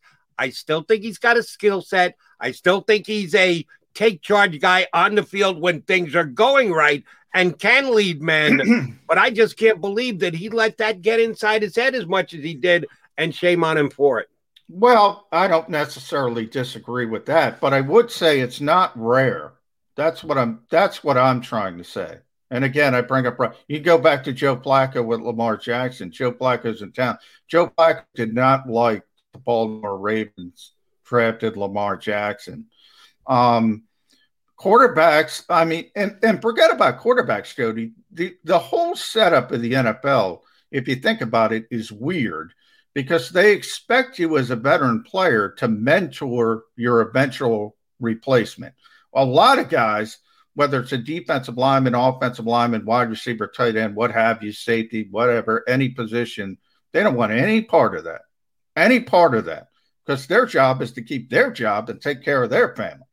So that I have no issue with him not being upset, with him being upset about the Eagles drafting Jalen Hurts. What I have an issue with is he let it affect his performance. So that part we agree on. But his performance is everything because there is no difference between him and Rodgers other than Rodgers said, I don't like what you did. I don't agree what you did. You didn't help me take advantage of my shelf life, but I'm going to go play at an MVP level. Carson let it affect him. He regressed. And we are where we are. And I agree with you that it's kind of counterintuitive to say, oh, by the way, we're drafting a player who someday is going to take your job. We're not sure when that's going to happen, but we're doing it for a reason because someday we think they're going to be that starter at that position. That Yeah. means you're out of a job. Uh, how can you expect a guy to come in? Oh, okay, let me help him get up to snuff even faster so that he can take my job. That's ridiculous. All I'm saying is you can't let it affect you. The Yeah, team has its yeah. goals, and you have your own individual goals. and you should control what you can control, which is your goals, and be the best player you can be, like yeah. Aaron Rodgers did. And Carson Wentz didn't do that. So that's why I say shame on Carson Wentz and good luck to him in Indianapolis. I know you and I probably talked about this uh, on my radio show when the trade went down, but I don't think I've asked you this on Birds 365 yet. What do you see happening in Indianapolis? Is Frank Reich going to be able to screw Carson Wentz's head back on straight? Uh, what happens if they decide in this upcoming draft they need to draft a quarterback and take one in the second or third round? Is that going to put Carson Wentz on tilt again? Uh, what kind of season do you think he's going to have for the Colts this year? I think he's got a short shelf life. I mean, I think he's in a lot of ways is the same position as Jalen Hurts. He's getting a year to prove he's the guy. And if he plays poorly again, guess what? They're going to start looking at the the next guy. That they're going to start looking around the corner. And by, by the way, they should. He was really bad last season, Jody. I mean, really bad. And people can go back to 2017. Look, that was pre-injuries. There are significant injuries: the torn ACL, the torn LCL, the back, the stress back injury, the fact that he had the concussion. You have to worry about all these things. There's no guarantee he's going to go back to what he was. What he needs to get back to is to be a top 15 level quarterback. Can he do that? I think he has the skill set to do it. I think he's in a better position to do it, not only because uh, it's a new uh, start for him. I, I, think the Midwest is a better fit for him. Um, all those things. Uh, is he going to be better than Philip Rivers at whatever he was, 39 years old? I don't think so. I don't think he's going to be better than Philip Rivers was last year. And if that's the case, then I don't know if the Colts are a playoff team if he can't be better than what Philip Rivers was. Uh, here's a question I know I haven't asked you yet, and it's a difficult question because you don't cover the Indianapolis Colts. You cover the Philadelphia Eagles, but you got an eye on the whole league. How much is Frank Reich going to miss Nick Sirianni? Nick has told us a lot about the relationship between the two and how much he thinks Frank taught him and what uh, leeway Frank gave him to be a play caller and contribute to uh, the play calling week in and week out. And the fact that he was strictly an offensive guy and is loving being the head coach because now he gets to dip his toe in on the defensive pool. But how much is Sirianni's leaving Indianapolis to come here to Philadelphia going to affect Frank Reich and his Colts? I think it's going to affect him. I I mean, Jody. Anytime you lose a good coach, it affects you. You saw it, Andy Reid. Andy Reid's first half here was, my God, it was a list of heavyweights, and then you start to lose them to other jobs as you have some success. We know what did losing Frank Reich mean to Doug Pederson? Well, people will tell you everything. So the minute you lose good coaches, you're probably not going to replace them with better coaches. The odds are they're there for a reason. So, that said, it is Frank Reich's offense. So, in theory, uh, he should be able to keep it going in a positive direction. But I always think, and that's the problem. I mean, we see it happen all over with coaches with significant trees. They start losing good assistants and it becomes difficult to replace him. It's just the way of the NFL. We'll see if Frank Reich can do that with Nick Sirianni coming up in uh, the next couple of years while Sirianni gets to make his way here in Philadelphia. But now I'm all uh, bummed out because John has informed me that there really isn't collaboration going on. That Howie Roseman is going to oh, do whatever he wants, and or whatever Jeffrey Lurie tells him, who is going to be told by Alec Halaby who to take during the draft. I, I was beginning to kid myself that the coaching staff and the scouting staff was working as one, uh, as per their uh, press gathering the other day. Apparently, John has just put me back in my place and said, "There's too much collaboration." You could argue too much. I, Altruistic yeah. collaboration creates other issues. We'll see if that's the case. All right, coming up in the next couple of minutes, we'll get one of the best reporters. John said the best reporter who covers the Eagles on a day in, day out basis. I, I up until today, or maybe I should say up until last week, I would have always said John McClain. uh, now I don't know so much because he's so uh, beholden to the Eagles, taking a big guy with the first pick in the draft. But uh, Jeff McLane uh, will be aboard with us. He'll be uh, joining us talk about the upcoming draft here on Birds 365. If you missed any of today's show on the JAKIB Media channel, listen to the podcast on your way home. Available on YouTube, Apple, and Spotify. The, the middle. The middle. Did you hear that sound? Yeah, of that that iron shot. If you want to talk about a solid golf shot? That's what it sounds like. There are very few sounds of purity. That's as pure as it gets. Oh, I've never heard it before. Yeah. Look, you and me both, brother. Never heard it before. Never. You and me both at that point. Jeez. The Middle with Eytan Shander, Barrett Brooks, and Harry Mays. Weekdays from 11 a.m. to 1 p.m. Eastern. Welcome to the Wildwoods, the perfect place where you can safely do everything or nothing at all. Catch a wave, take a nap, go for a drive, grab a bite. It's your vacation, and we're doing everything we can to make it a safe one. The Wildwoods. The Wildwoods. Your vacation, your way. Connecticut School of Broadcasting is now the CSB Media Arts Center, training in all that is media, including the nation's most successful broadcast training program with professional media experts whose entire mission is to get you career ready. In just 8 or 16 weeks, train on site and online at our local campus in Cherry Hill, New Jersey. VA approved. CSB Media Arts Center. Visit gocsb.com. The International Brotherhood of Electrical Workers, Local Union 98, is a proud sponsor of The Labor Show with J. Doc and Krause every Saturday night from 6 to 8 p.m. IBEW Local 98's highly trained and superbly skilled electricians are the best in the business, setting the highest safety standards in the electrical industry. So when you're planning your next industrial, commercial, or residential project, choose an IBEW Local 98 union contractor. Learn more at IBEW98.org. Jody Mac, the legendary sports talker, joins forces with NFL insider John McMullen. Start your morning with Johnny Mac and Jody Mac across the JAKIB Media Network.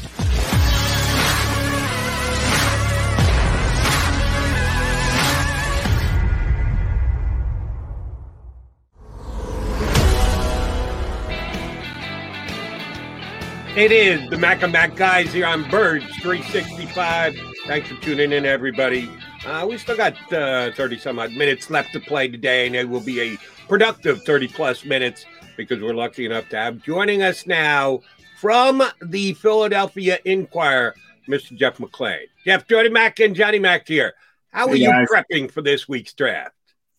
I'm sorry, I missed the last comment. What was that? I said, how are you enjoying your prepping for this week's Oh, draft? yeah. It's going great. We're almost there. Finally to the finish line. Almost there, Jeff. Over analysis, uh, uh, too much by this paralysis by over analysis. But thrilled to have you. Everybody should check out Jeff's work at Inquirer.com.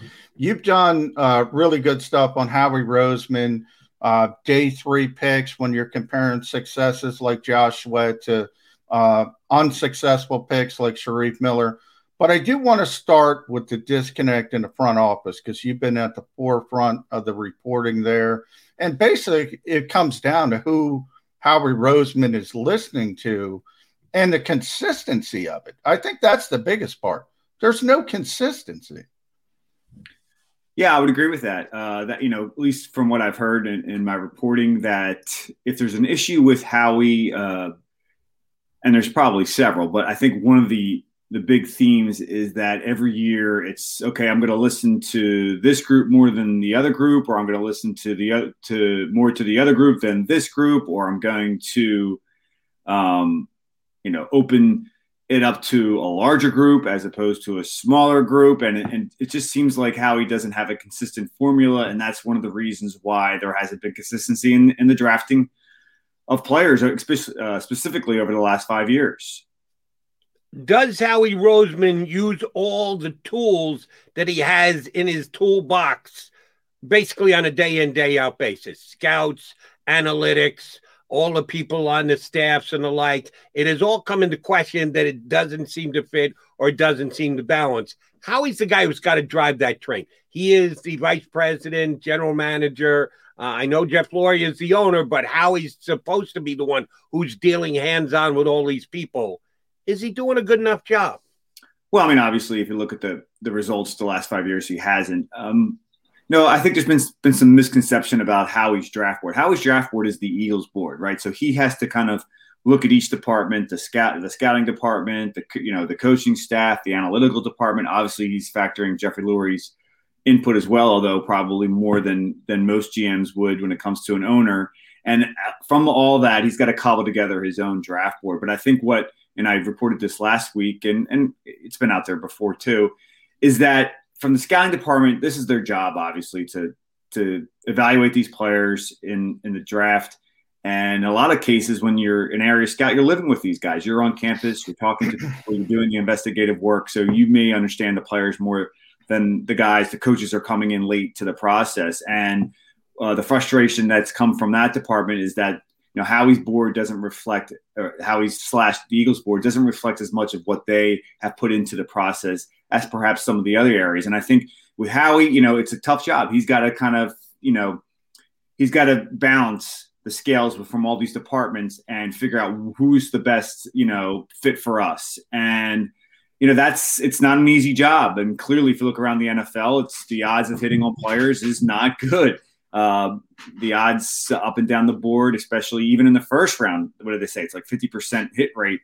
Um, those aren't good odds. And Howie hasn't done, and look, I'm not trying to make excuses here for him, but he hasn't done a good enough job of listening to, I guess, maybe the right people or in his mind figuring out the best thing. And a lot of times it's just, you know, even on game day when it comes down to it and they're on the clock and, you know, typically the draft board is set up and you just kind of pick off players, but it's it's not that simple. Maybe there's two guys at different positions that you're like, oh, okay, this guy or the other guy.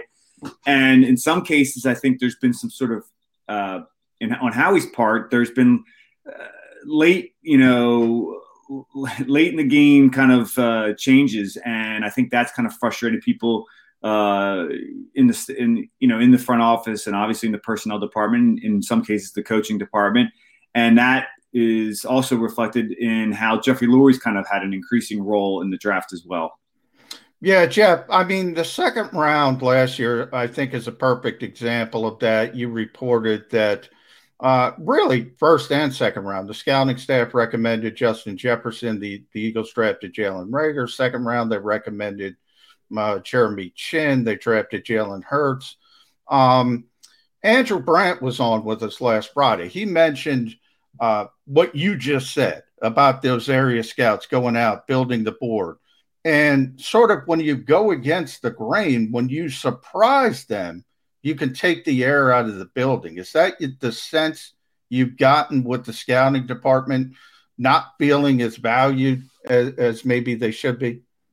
Yeah, and that's that's frustrating for them. And then you have Andy Weidl, who who is in charge of that uh, that group, and he's kind of got to put out a lot of fires or keep you know the enthusiasm up from those guys when they're putting in all the work. Now, look, I'm not saying the scouts are perfect. They make as many mistakes as the coaches. They make as many mistakes as as Howie, but I think for them, they it's they don't really understand the process to an extent because the communication isn't great. And there's been, uh, you know, Howie is understandably to some extent secretive about what is happening. But, you know, as I've reported in a story, I wrote a uh, pretty uh, lengthy story about Howie in March. It's that a lot of what how how he handles people is kind of one on one, which works in certain cases, but in other cases it doesn't. So everything is kind of uh, clandestine and you don't and a, and a lot of uh, the scouts or the coaches don't know what the other department thinks about a player because Howie's the one who's kind of delivering the message and and stuff isn't handled as much in a group setting and so therefore it's just like not everybody's on the same page and there needs to be a more of a collaborative effort between those departments and uh, in regards to the first round last year you look I, you know when I when you say that the scouting staff preferred Justin Jefferson, the way they the way the board that the board that they had set up would had Jefferson ahead of Reagor. So, you know, the way the draft unfolded, Jefferson would have been the guy for them. Uh, and the same thing applied in the second round. Chinn would have likely been the guy that they selected. There were a couple other players in in that uh, in that area that maybe they would have taken at other positions. But that's you know from what I've heard from through my reporting, those would have been the guys. And and Reagor was you know look that doesn't say that that doesn't mean there were some scouts that didn't like Reagor uh, or you know didn't like him a little bit, but they you know to them Jefferson was a layup. And the Chinn one, well, we all know what happened there with Jalen Hurts getting selected ahead of him. That was that was uh, that was a, obviously a gamble um, from Howie Roseman with Jeffrey Lurie certainly on the sidelines cheering him on. All right, Jeff. There is one significant change for the Eagles between the last draft and this draft, and it's the coaching staff. Doug Pederson yeah. let go; all of his coaches gone. Um, it would only make football sense that the coaching staff this year would should be less influential than last year's coaching staff because last year's coaching staff, for a large part, was a Super Bowl winning coaching staff. All right, they had gone backwards the next two years, but it wasn't that far off that they were a Super Bowl winning coaching staff. This year's staff is a wet behind the ears staff with Nick Sirianni having never been a head coach before and everyone else new to the Philadelphia Eagles and the area and the organization. Yet it seems, by the one thing we can judge, putting of the staff together, Nick Sirianni's got more gravitas than Doug Pederson ever had. That he was allowed to be a guy to, if not directly tab his assistant coaches, have major influence on that.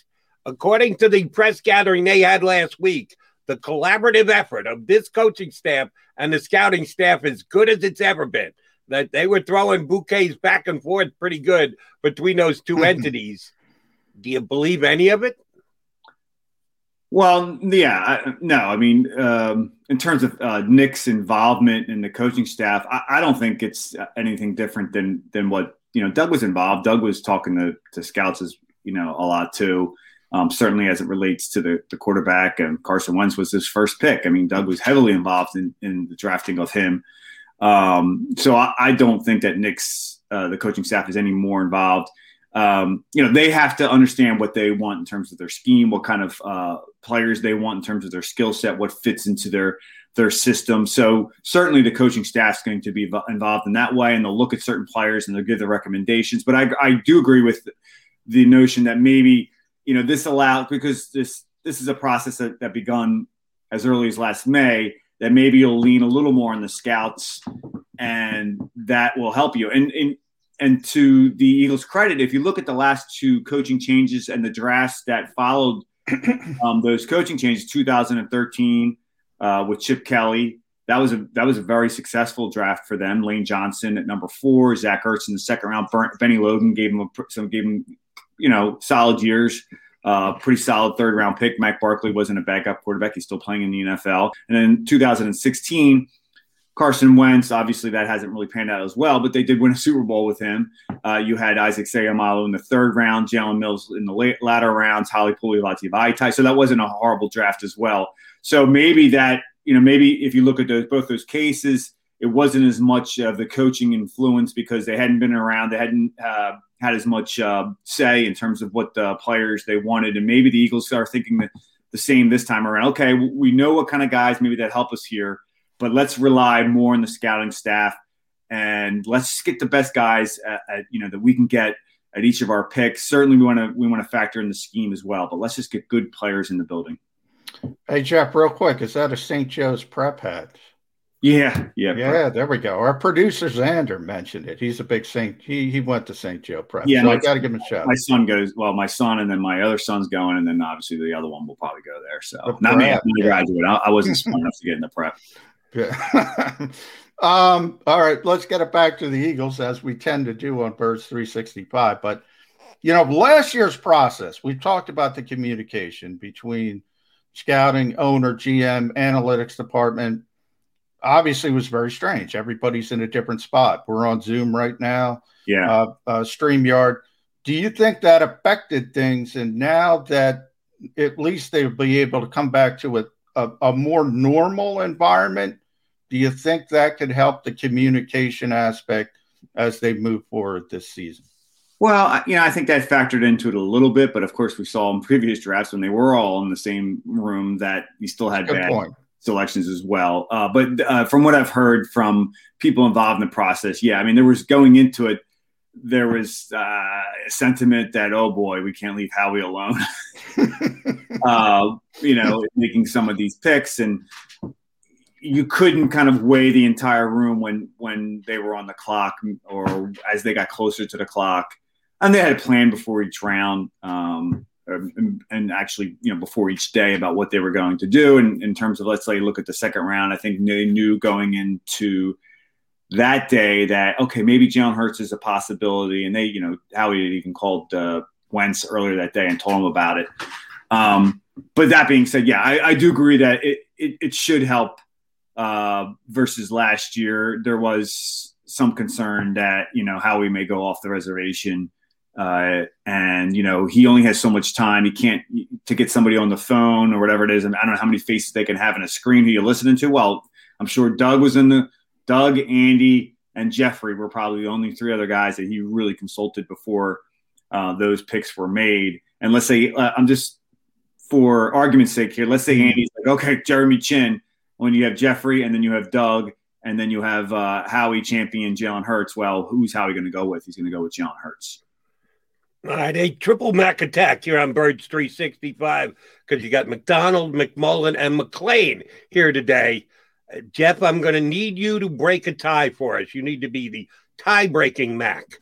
Um, McBone and I have been debating for since Birds 365 started as to what the Eagles are going to do at pick number 12. We know they traded down from six, they're sitting at 12, could trade up, could trade back, assuming they say at 12. I have a theory and a philosophy. John has a theory and a philosophy. Mine is they're going to be very talented players at positions of need that fit the value chart at number 12, and that is either a wide receiver or a cornerback. John suggests the Eagles' history is they stay inside when they're in the top half of the first round, be it offensive line, defensive line, or quarterback. We all assume they're not going quarterback. Howie Roseman may shock us. We'll see. Um, I need to know who you think the Eagles are going to take and who you would take if you were sitting in Howie Roseman's position. Would you go inside, outside? Do you think the Eagles would go inside or outside? Yeah, I mean, I think you both have very strong arguments uh, that you've made because if you do look at uh, Howie, and typically if they have a pick that high, it's been on the offensive or defensive lines, or at least around that area. Um, geez, the last time they had a pick that high and didn't take a lineman or a quarterback – um, I think it was 88. Keith I mean, it's been a while. Yeah. So, um, yeah. So I agree with uh, John there. But oh. being said, just the way the class is set up, there aren't really a lot of, you know, there's some good offensive linemen, but uh, is that a great position of need for the Eagles? If God, if there's a defensive tackle that was uh, highly rated, I think that would be the no-brainer for the Eagles this this year if, if it kind of laid out that way uh, defensive end. There's some good guys. Um, there's some concern about the, the, strength of the class overall.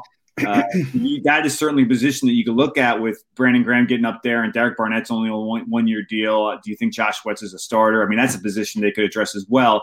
But just looking at the draft, I, I think I'm kind of leaning a little towards Jody in that because there's there's quality cornerbacks and wide receivers in that in that middle of the uh, middle of the first round that that just may be the way it plays out.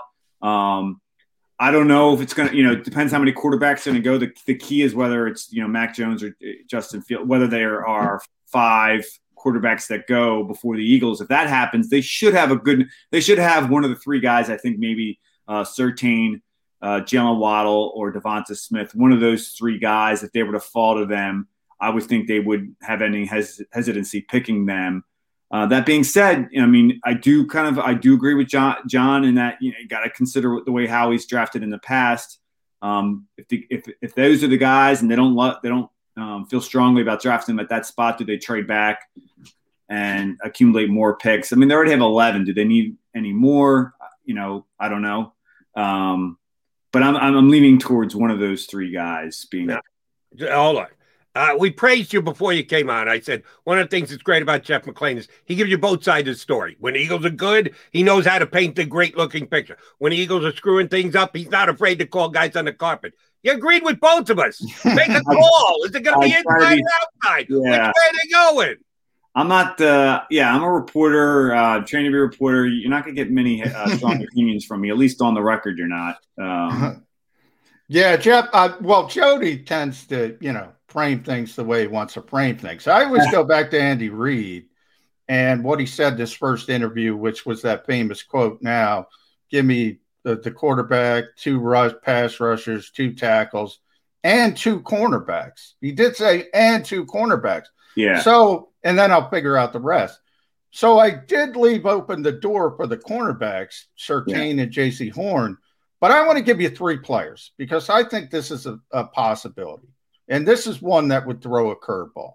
If you do have Jaycee Horn there at 12, it, if you do have Jaylen Waddle there at 12, which I don't think he's going to be there, but the third one, if you have Rashawn Slater there and he falls, what what way do you think the Eagles would go? Because then I would say they would default to Rashawn Slater. Uh, yeah. Well, let's look at their situation. I mean, Lane Johnson is coming off the you know nagging uh, ankle injury that he's had now multiple surgeries for. He's over thirty. I mean, I, th- I think Lane. I think Lane's got another five years left in him. So I, I don't think that's a huge con- concern for them. And you have two guys battling at a left tackle with Jordan Mailata and Andre Dillard. But have either? Are, can you say that I you're confident about either of those guys going into the season as being your, your starting left tackle for whatever amount of time? Uh, no.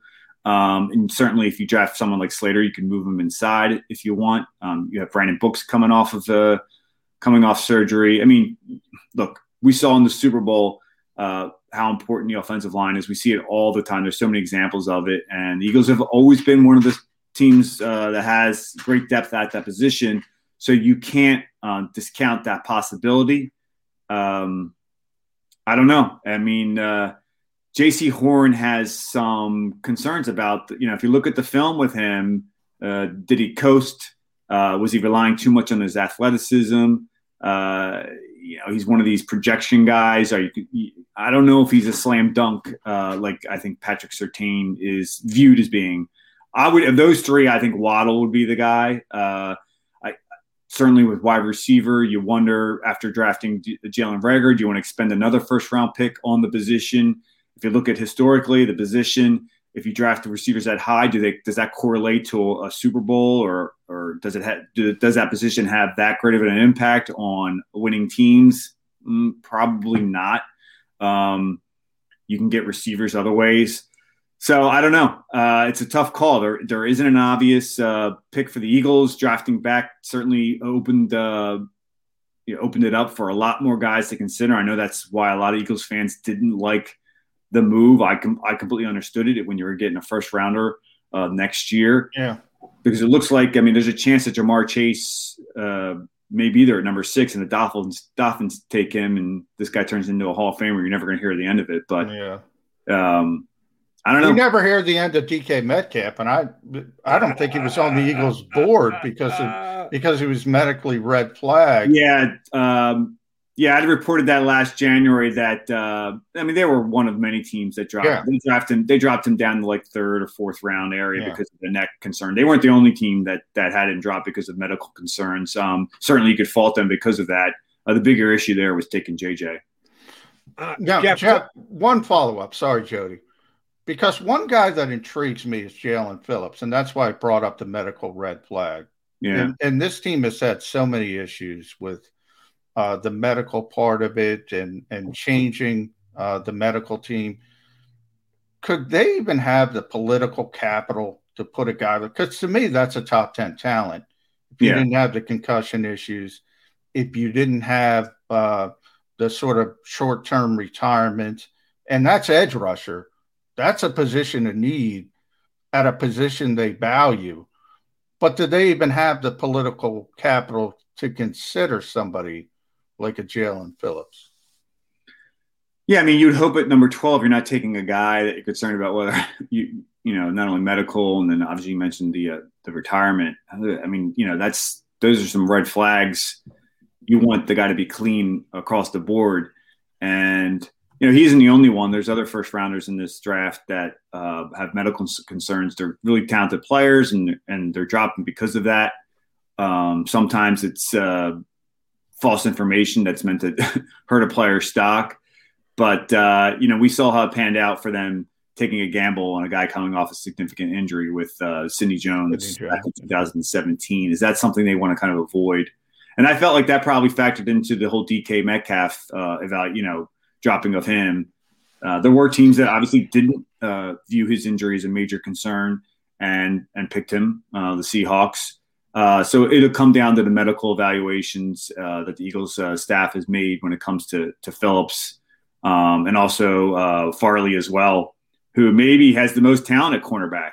Yeah. Um, but you know the back surgery is really a concern, and do you really want to expend that high of a pick on someone uh, that has an injury that could be something that's uh, chronic?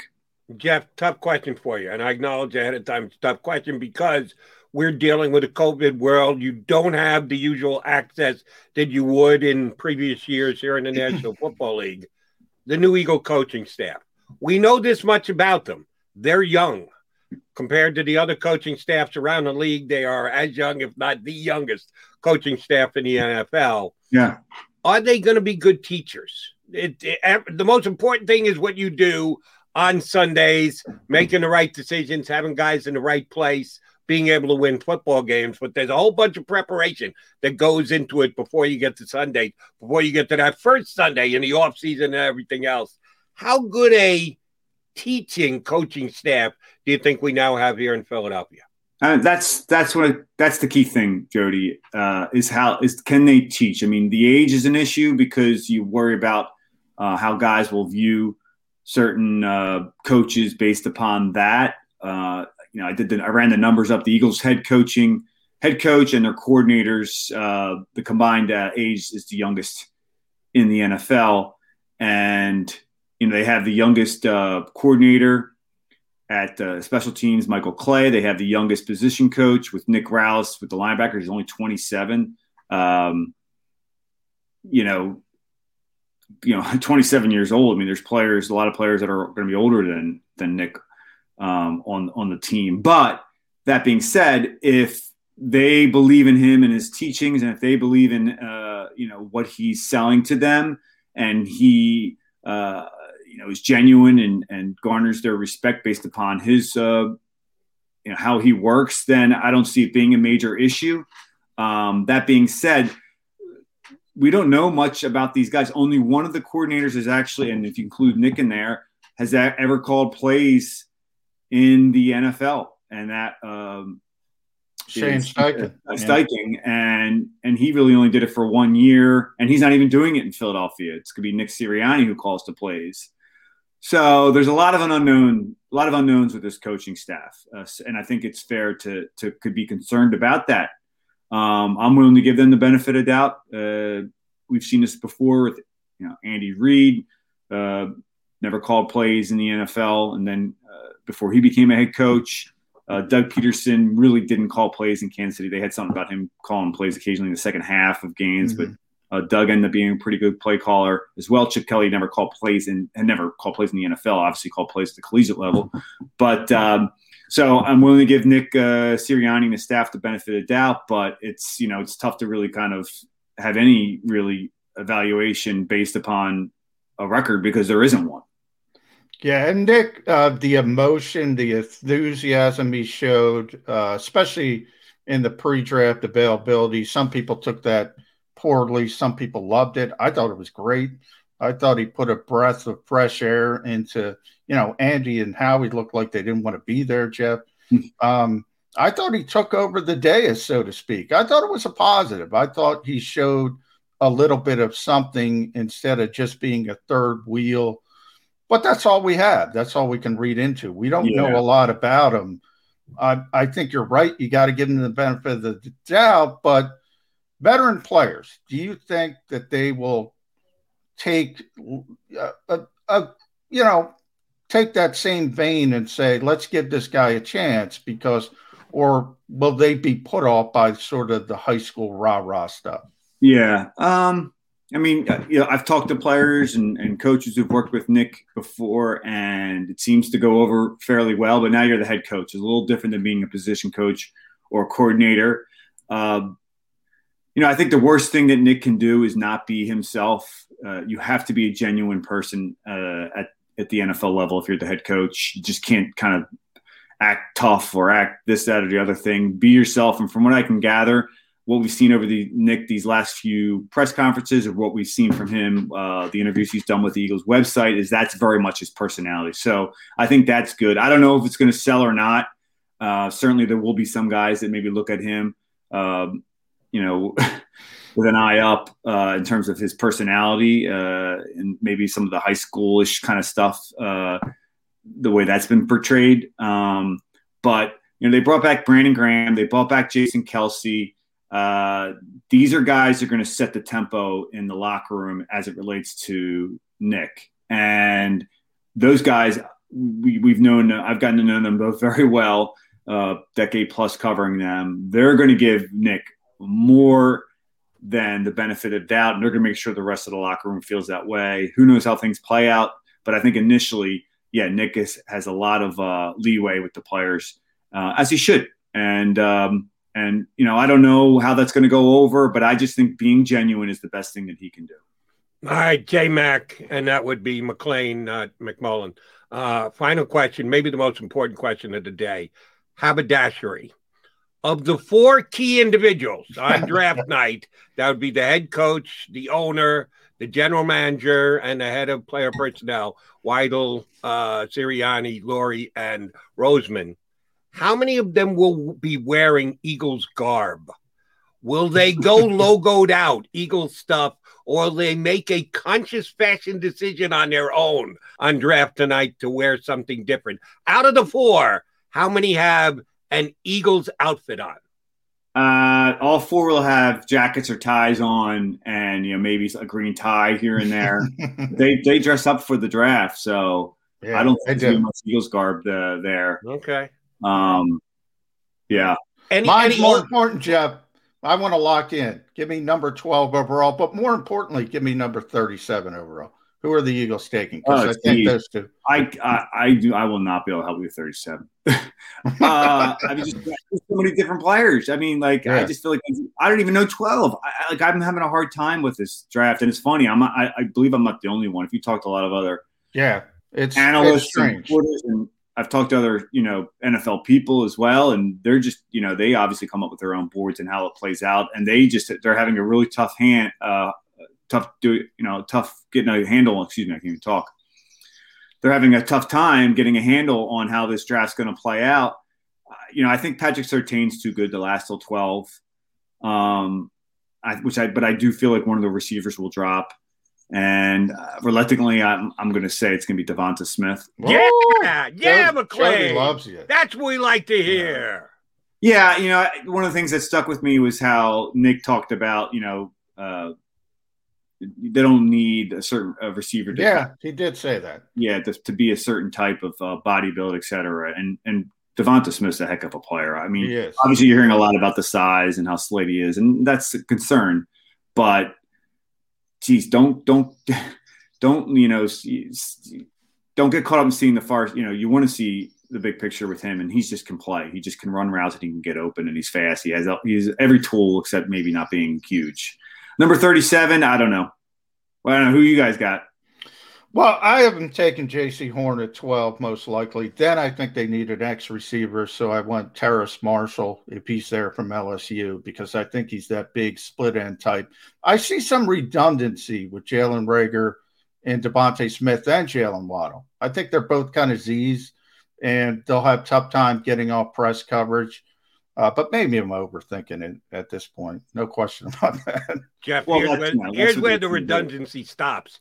Jalen Reagor will not be first team All Pro. I think DeVonta Smith has a chance. And who was the last Eagles homegrown wide receiver to be first team All Pro? Uh, that's a good question. Uh, Got to go back, but he's still around, Jeff. There's a hint for you. He's still playing in the NFL. No, no, he's still around Philadelphia. Still around Philadelphia. Still alive. Mike Quick. Mike Sits Quick. in the broadcast booth with Merrill Reese. That's right. Yeah. That's how good I think DeVonta Smith is. He can be the first uh, uh, first team All Pro wide receiver since Mike Quick. Jay McLane, appreciate you hopping on board. Know it's going to be a busy week for you. We'll be reading you all week in the Inquirer. Thanks for coming on Birds 365. All right, guys. Thanks for having me. That Thanks, is Jeff. Jeff McLane of the Inquirer here with us on Birds 365. Oh, All he made you happy, Jody. Yeah, he hedged. I asked him that hedged. question about 25 minutes ago. And he said, as a reporter, Yeah. I don't want to say I'm just here to Yeah. report the facts, kind of like Dragnet, just the facts, ma'am. Uh, but he did. He gave us an opinion, and he's with the Mac man. Smart Yeah. man going with Davante Adams. All right, we'll see. We'll Devontae. Smith. I'd love Right Devontae there. Adams. Can I get Davante Adams? Oh, excuse me. Yeah, he's not a bad player either, but he's quite costly. Jets are going to an, cash in he- on those. he's an X too. He can do the back shoulder stuff. I'll take Davante Adams. He is John McLane. Uh, no, he's not John McLane. He's John McMullen. I am I'm Jody playing McDonald. diehard. We got too many J Max on Yeah, this show. too many. We overdid it for you today, folks. But we will come back, put a bow on the show next here on Birds 365. If you missed any of today's show on the JAKIB Media channel, listen to the podcast on your way home. Available on YouTube, Apple, and Spotify. The, the middle. Did you hear that sound of that that iron shot? You want to talk about a solid golf shot? That's what it sounds like. There are very few sounds of purity. That's Huh. as pure as it gets. Oh, I've never heard it before. Yeah. Look, you and me both, brother. Never heard it before. Never. You and me both at that point. Jeez. The Middle with Eytan Shander, Barrett Brooks, and Harry Mays. Weekdays from 11 a.m. to 1 p.m. Eastern. Welcome to the Wildwoods, the perfect place where you can safely do everything or nothing at all. Catch a wave, take a nap, go for a drive, grab a bite. It's your vacation, and we're doing everything we can to make it a safe one. The Wildwoods. Your vacation, your way. Connecticut School of Broadcasting is now the CSB Media Arts Center, training in all that is media, including the nation's most successful broadcast training program with professional media experts whose entire mission is to get you career ready in just 8 or 16 weeks. Train on site and online at our local campus in Cherry Hill, New Jersey. VA approved. CSB Media Arts Center. Visit gocsb.com. The International Brotherhood of Electrical Workers, Local Union 98, is a proud sponsor of The Labor Show with J. Doc and Krause every Saturday night from 6 till 8 p.m. IBEW Local 98's highly trained and superbly skilled electricians are the best in the business, setting the highest safety standards in the electrical industry. So when you're planning your next industrial, commercial, or residential project, choose an IBEW Local 98 union contractor. Learn more at IBEW98.org. Jody Mac, the legendary sports talker, joins forces with NFL insider John McMullen. Start your morning with Johnny Mac and Jody Mac across the JAKIB Media Network.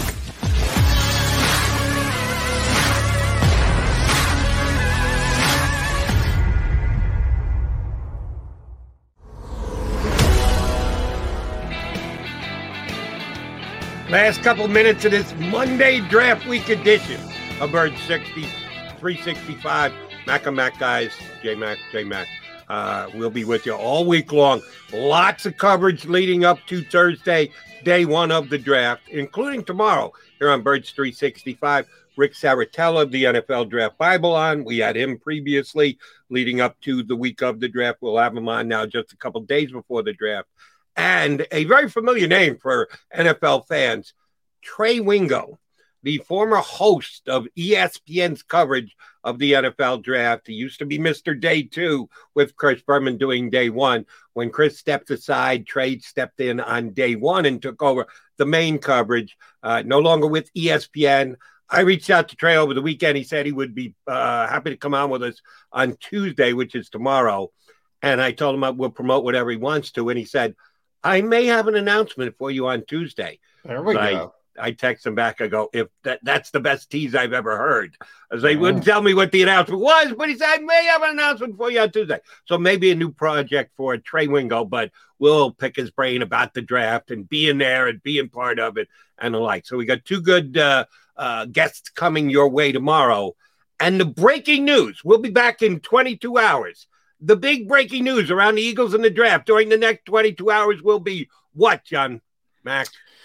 uh, the breaking news is that Jody is on cloud nine because Jeff McLane said DeVonta Smith is coming to Philadelphia. I think Jeff, I said Jeff is the best day to day reporter covering the Eagles. I believe that, but I think he's wrong on this one. That's the bad news. It's a bad news for Jody Mac. Yeah, in other words, there really isn't going to be any breaking news. God bless Howie Roseman for making the deal that he did way back when, moving from six down to 12 to give us something to talk about. Basically, I got to believe every pick, every trade is going to last till Thursday. Nobody's going to do a deal ahead of time because you don't know who's going to be taken off the board. And you, if you're making that kind of an aggressive move, you're doing so because you're targeting a specific individual well, we won't know till the draft gets underway. By the way, think- you know, I will say one thing, Jody, real quick before sure. we end it. I, I have been talking to a couple people over the last couple of days who think there aren't going to be many trades anymore in the top 10 because San Francisco gave up so much to get to number three. Atlanta sitting there at number four expects so much. I don't think anybody's going to going to offer it. So I think ultimately Atlanta stays put, probably takes Kyle Pitts and that has an effect. And guess what, Jody? When we're talking DeVonta Smith, you're going to have number six coming up. Justin Fields, I think, is still going to be on the board. Should should be very interesting. I and I let me ask you this. I know we got to go, but um, I was watching ESPN yesterday morning and Sports Center. They had a draft feature guy came on talking about the value of the draft picks and using the NFL draft chart and Jimmy Johnson's old one and the new ones that have been been created over the last couple of years. Um, they talked about how teams are willing to quote unquote overpay to move up and take a quarterback. So they tracked every trade up over the last 10, 15 years for a team moving up and then subsequently selecting a quarterback with that pick. And the team that was making the trade down knew that that was probably going to be the case. And they said, in every case, the team overpaid. That was as per the charts prior to the deal coming down. Yeah. Do you think the Kansas City Chiefs believe they overpaid to move up to take Patrick Mahomes? No, not at all. And no. that's the thing. If you hit, it doesn't matter. Nobody will remember. But if you if you make the mistake, if you're Ryan Pace and Mitchell Trubisky. Trubisky. yeah. And you got you got a problem. That's gonna follow you forever. But yeah, I remember, Jody, there's a lot of revisionist history. People were killing the Chiefs for what they gave up to go up and get Patrick Mahomes. They're not killing them anymore. No. They pretend those criticisms never existed. Right. Uh, it's real nice to be able to say on draft night, oh, but look at the value chart. Yeah. They overpaid. Yeah. Okay. But can we wait a year or two or four or six or eight and see what the player turns out to be before we uh, stamp a trade as an overpayment? No, what the player actually does on the field when he gets on the field is what determines an overpayment. Oh, by the way, it was a steal by the Kansas City Chiefs to be able to get their hands on Patrick Mahomes. Can Howie Roseman pull off a steal on Thursday night and or Friday or Saturday? We'll see. It is draft week. Uh, be tuned right here at Birds 365. We'll be in our usual slot all week leading up to Thursday night and then again on Friday to analyze the draft pick. Two good guests, Rick Serritella, the NFL dra- Draft Bible, and Trey Wingo, former host of the NFL Draft on ESPN. Both will be with us tom- tomorrow. Uh, partner, go get your arm poked. I know you're a tough guy, so you'll be here tomorrow. If I got to carry you, I don't know if I'm up to that, but I'll give it a shot if that's the case. Uh, uh you've been carrying from day one, Jody. You can do it again. well, if John's a little under the weather, be ready for the DeVonta Smith talk. It'll be coming your way here on Birds 365 tomorrow. Thanks for tuning in, everybody. We'll be back tomorrow with another edition of Birds 365. If you missed any of today's show on the JAKIB Media channel, listen to the podcast on your way home. Available on YouTube, Apple, and Spotify. Without the ones like you, who work tirelessly to keep things running, everything would suddenly stop. Hospitals, factories, schools, and power plants, they all depend on you. No matter the weather, emergency, or time of day, you're the ones who get it done. At Grainger, we're here for you with professional grade industrial supplies. Count on real time product availability and fast delivery. Call clickgrainger.com or just stop by. Grainger for the ones who get it done.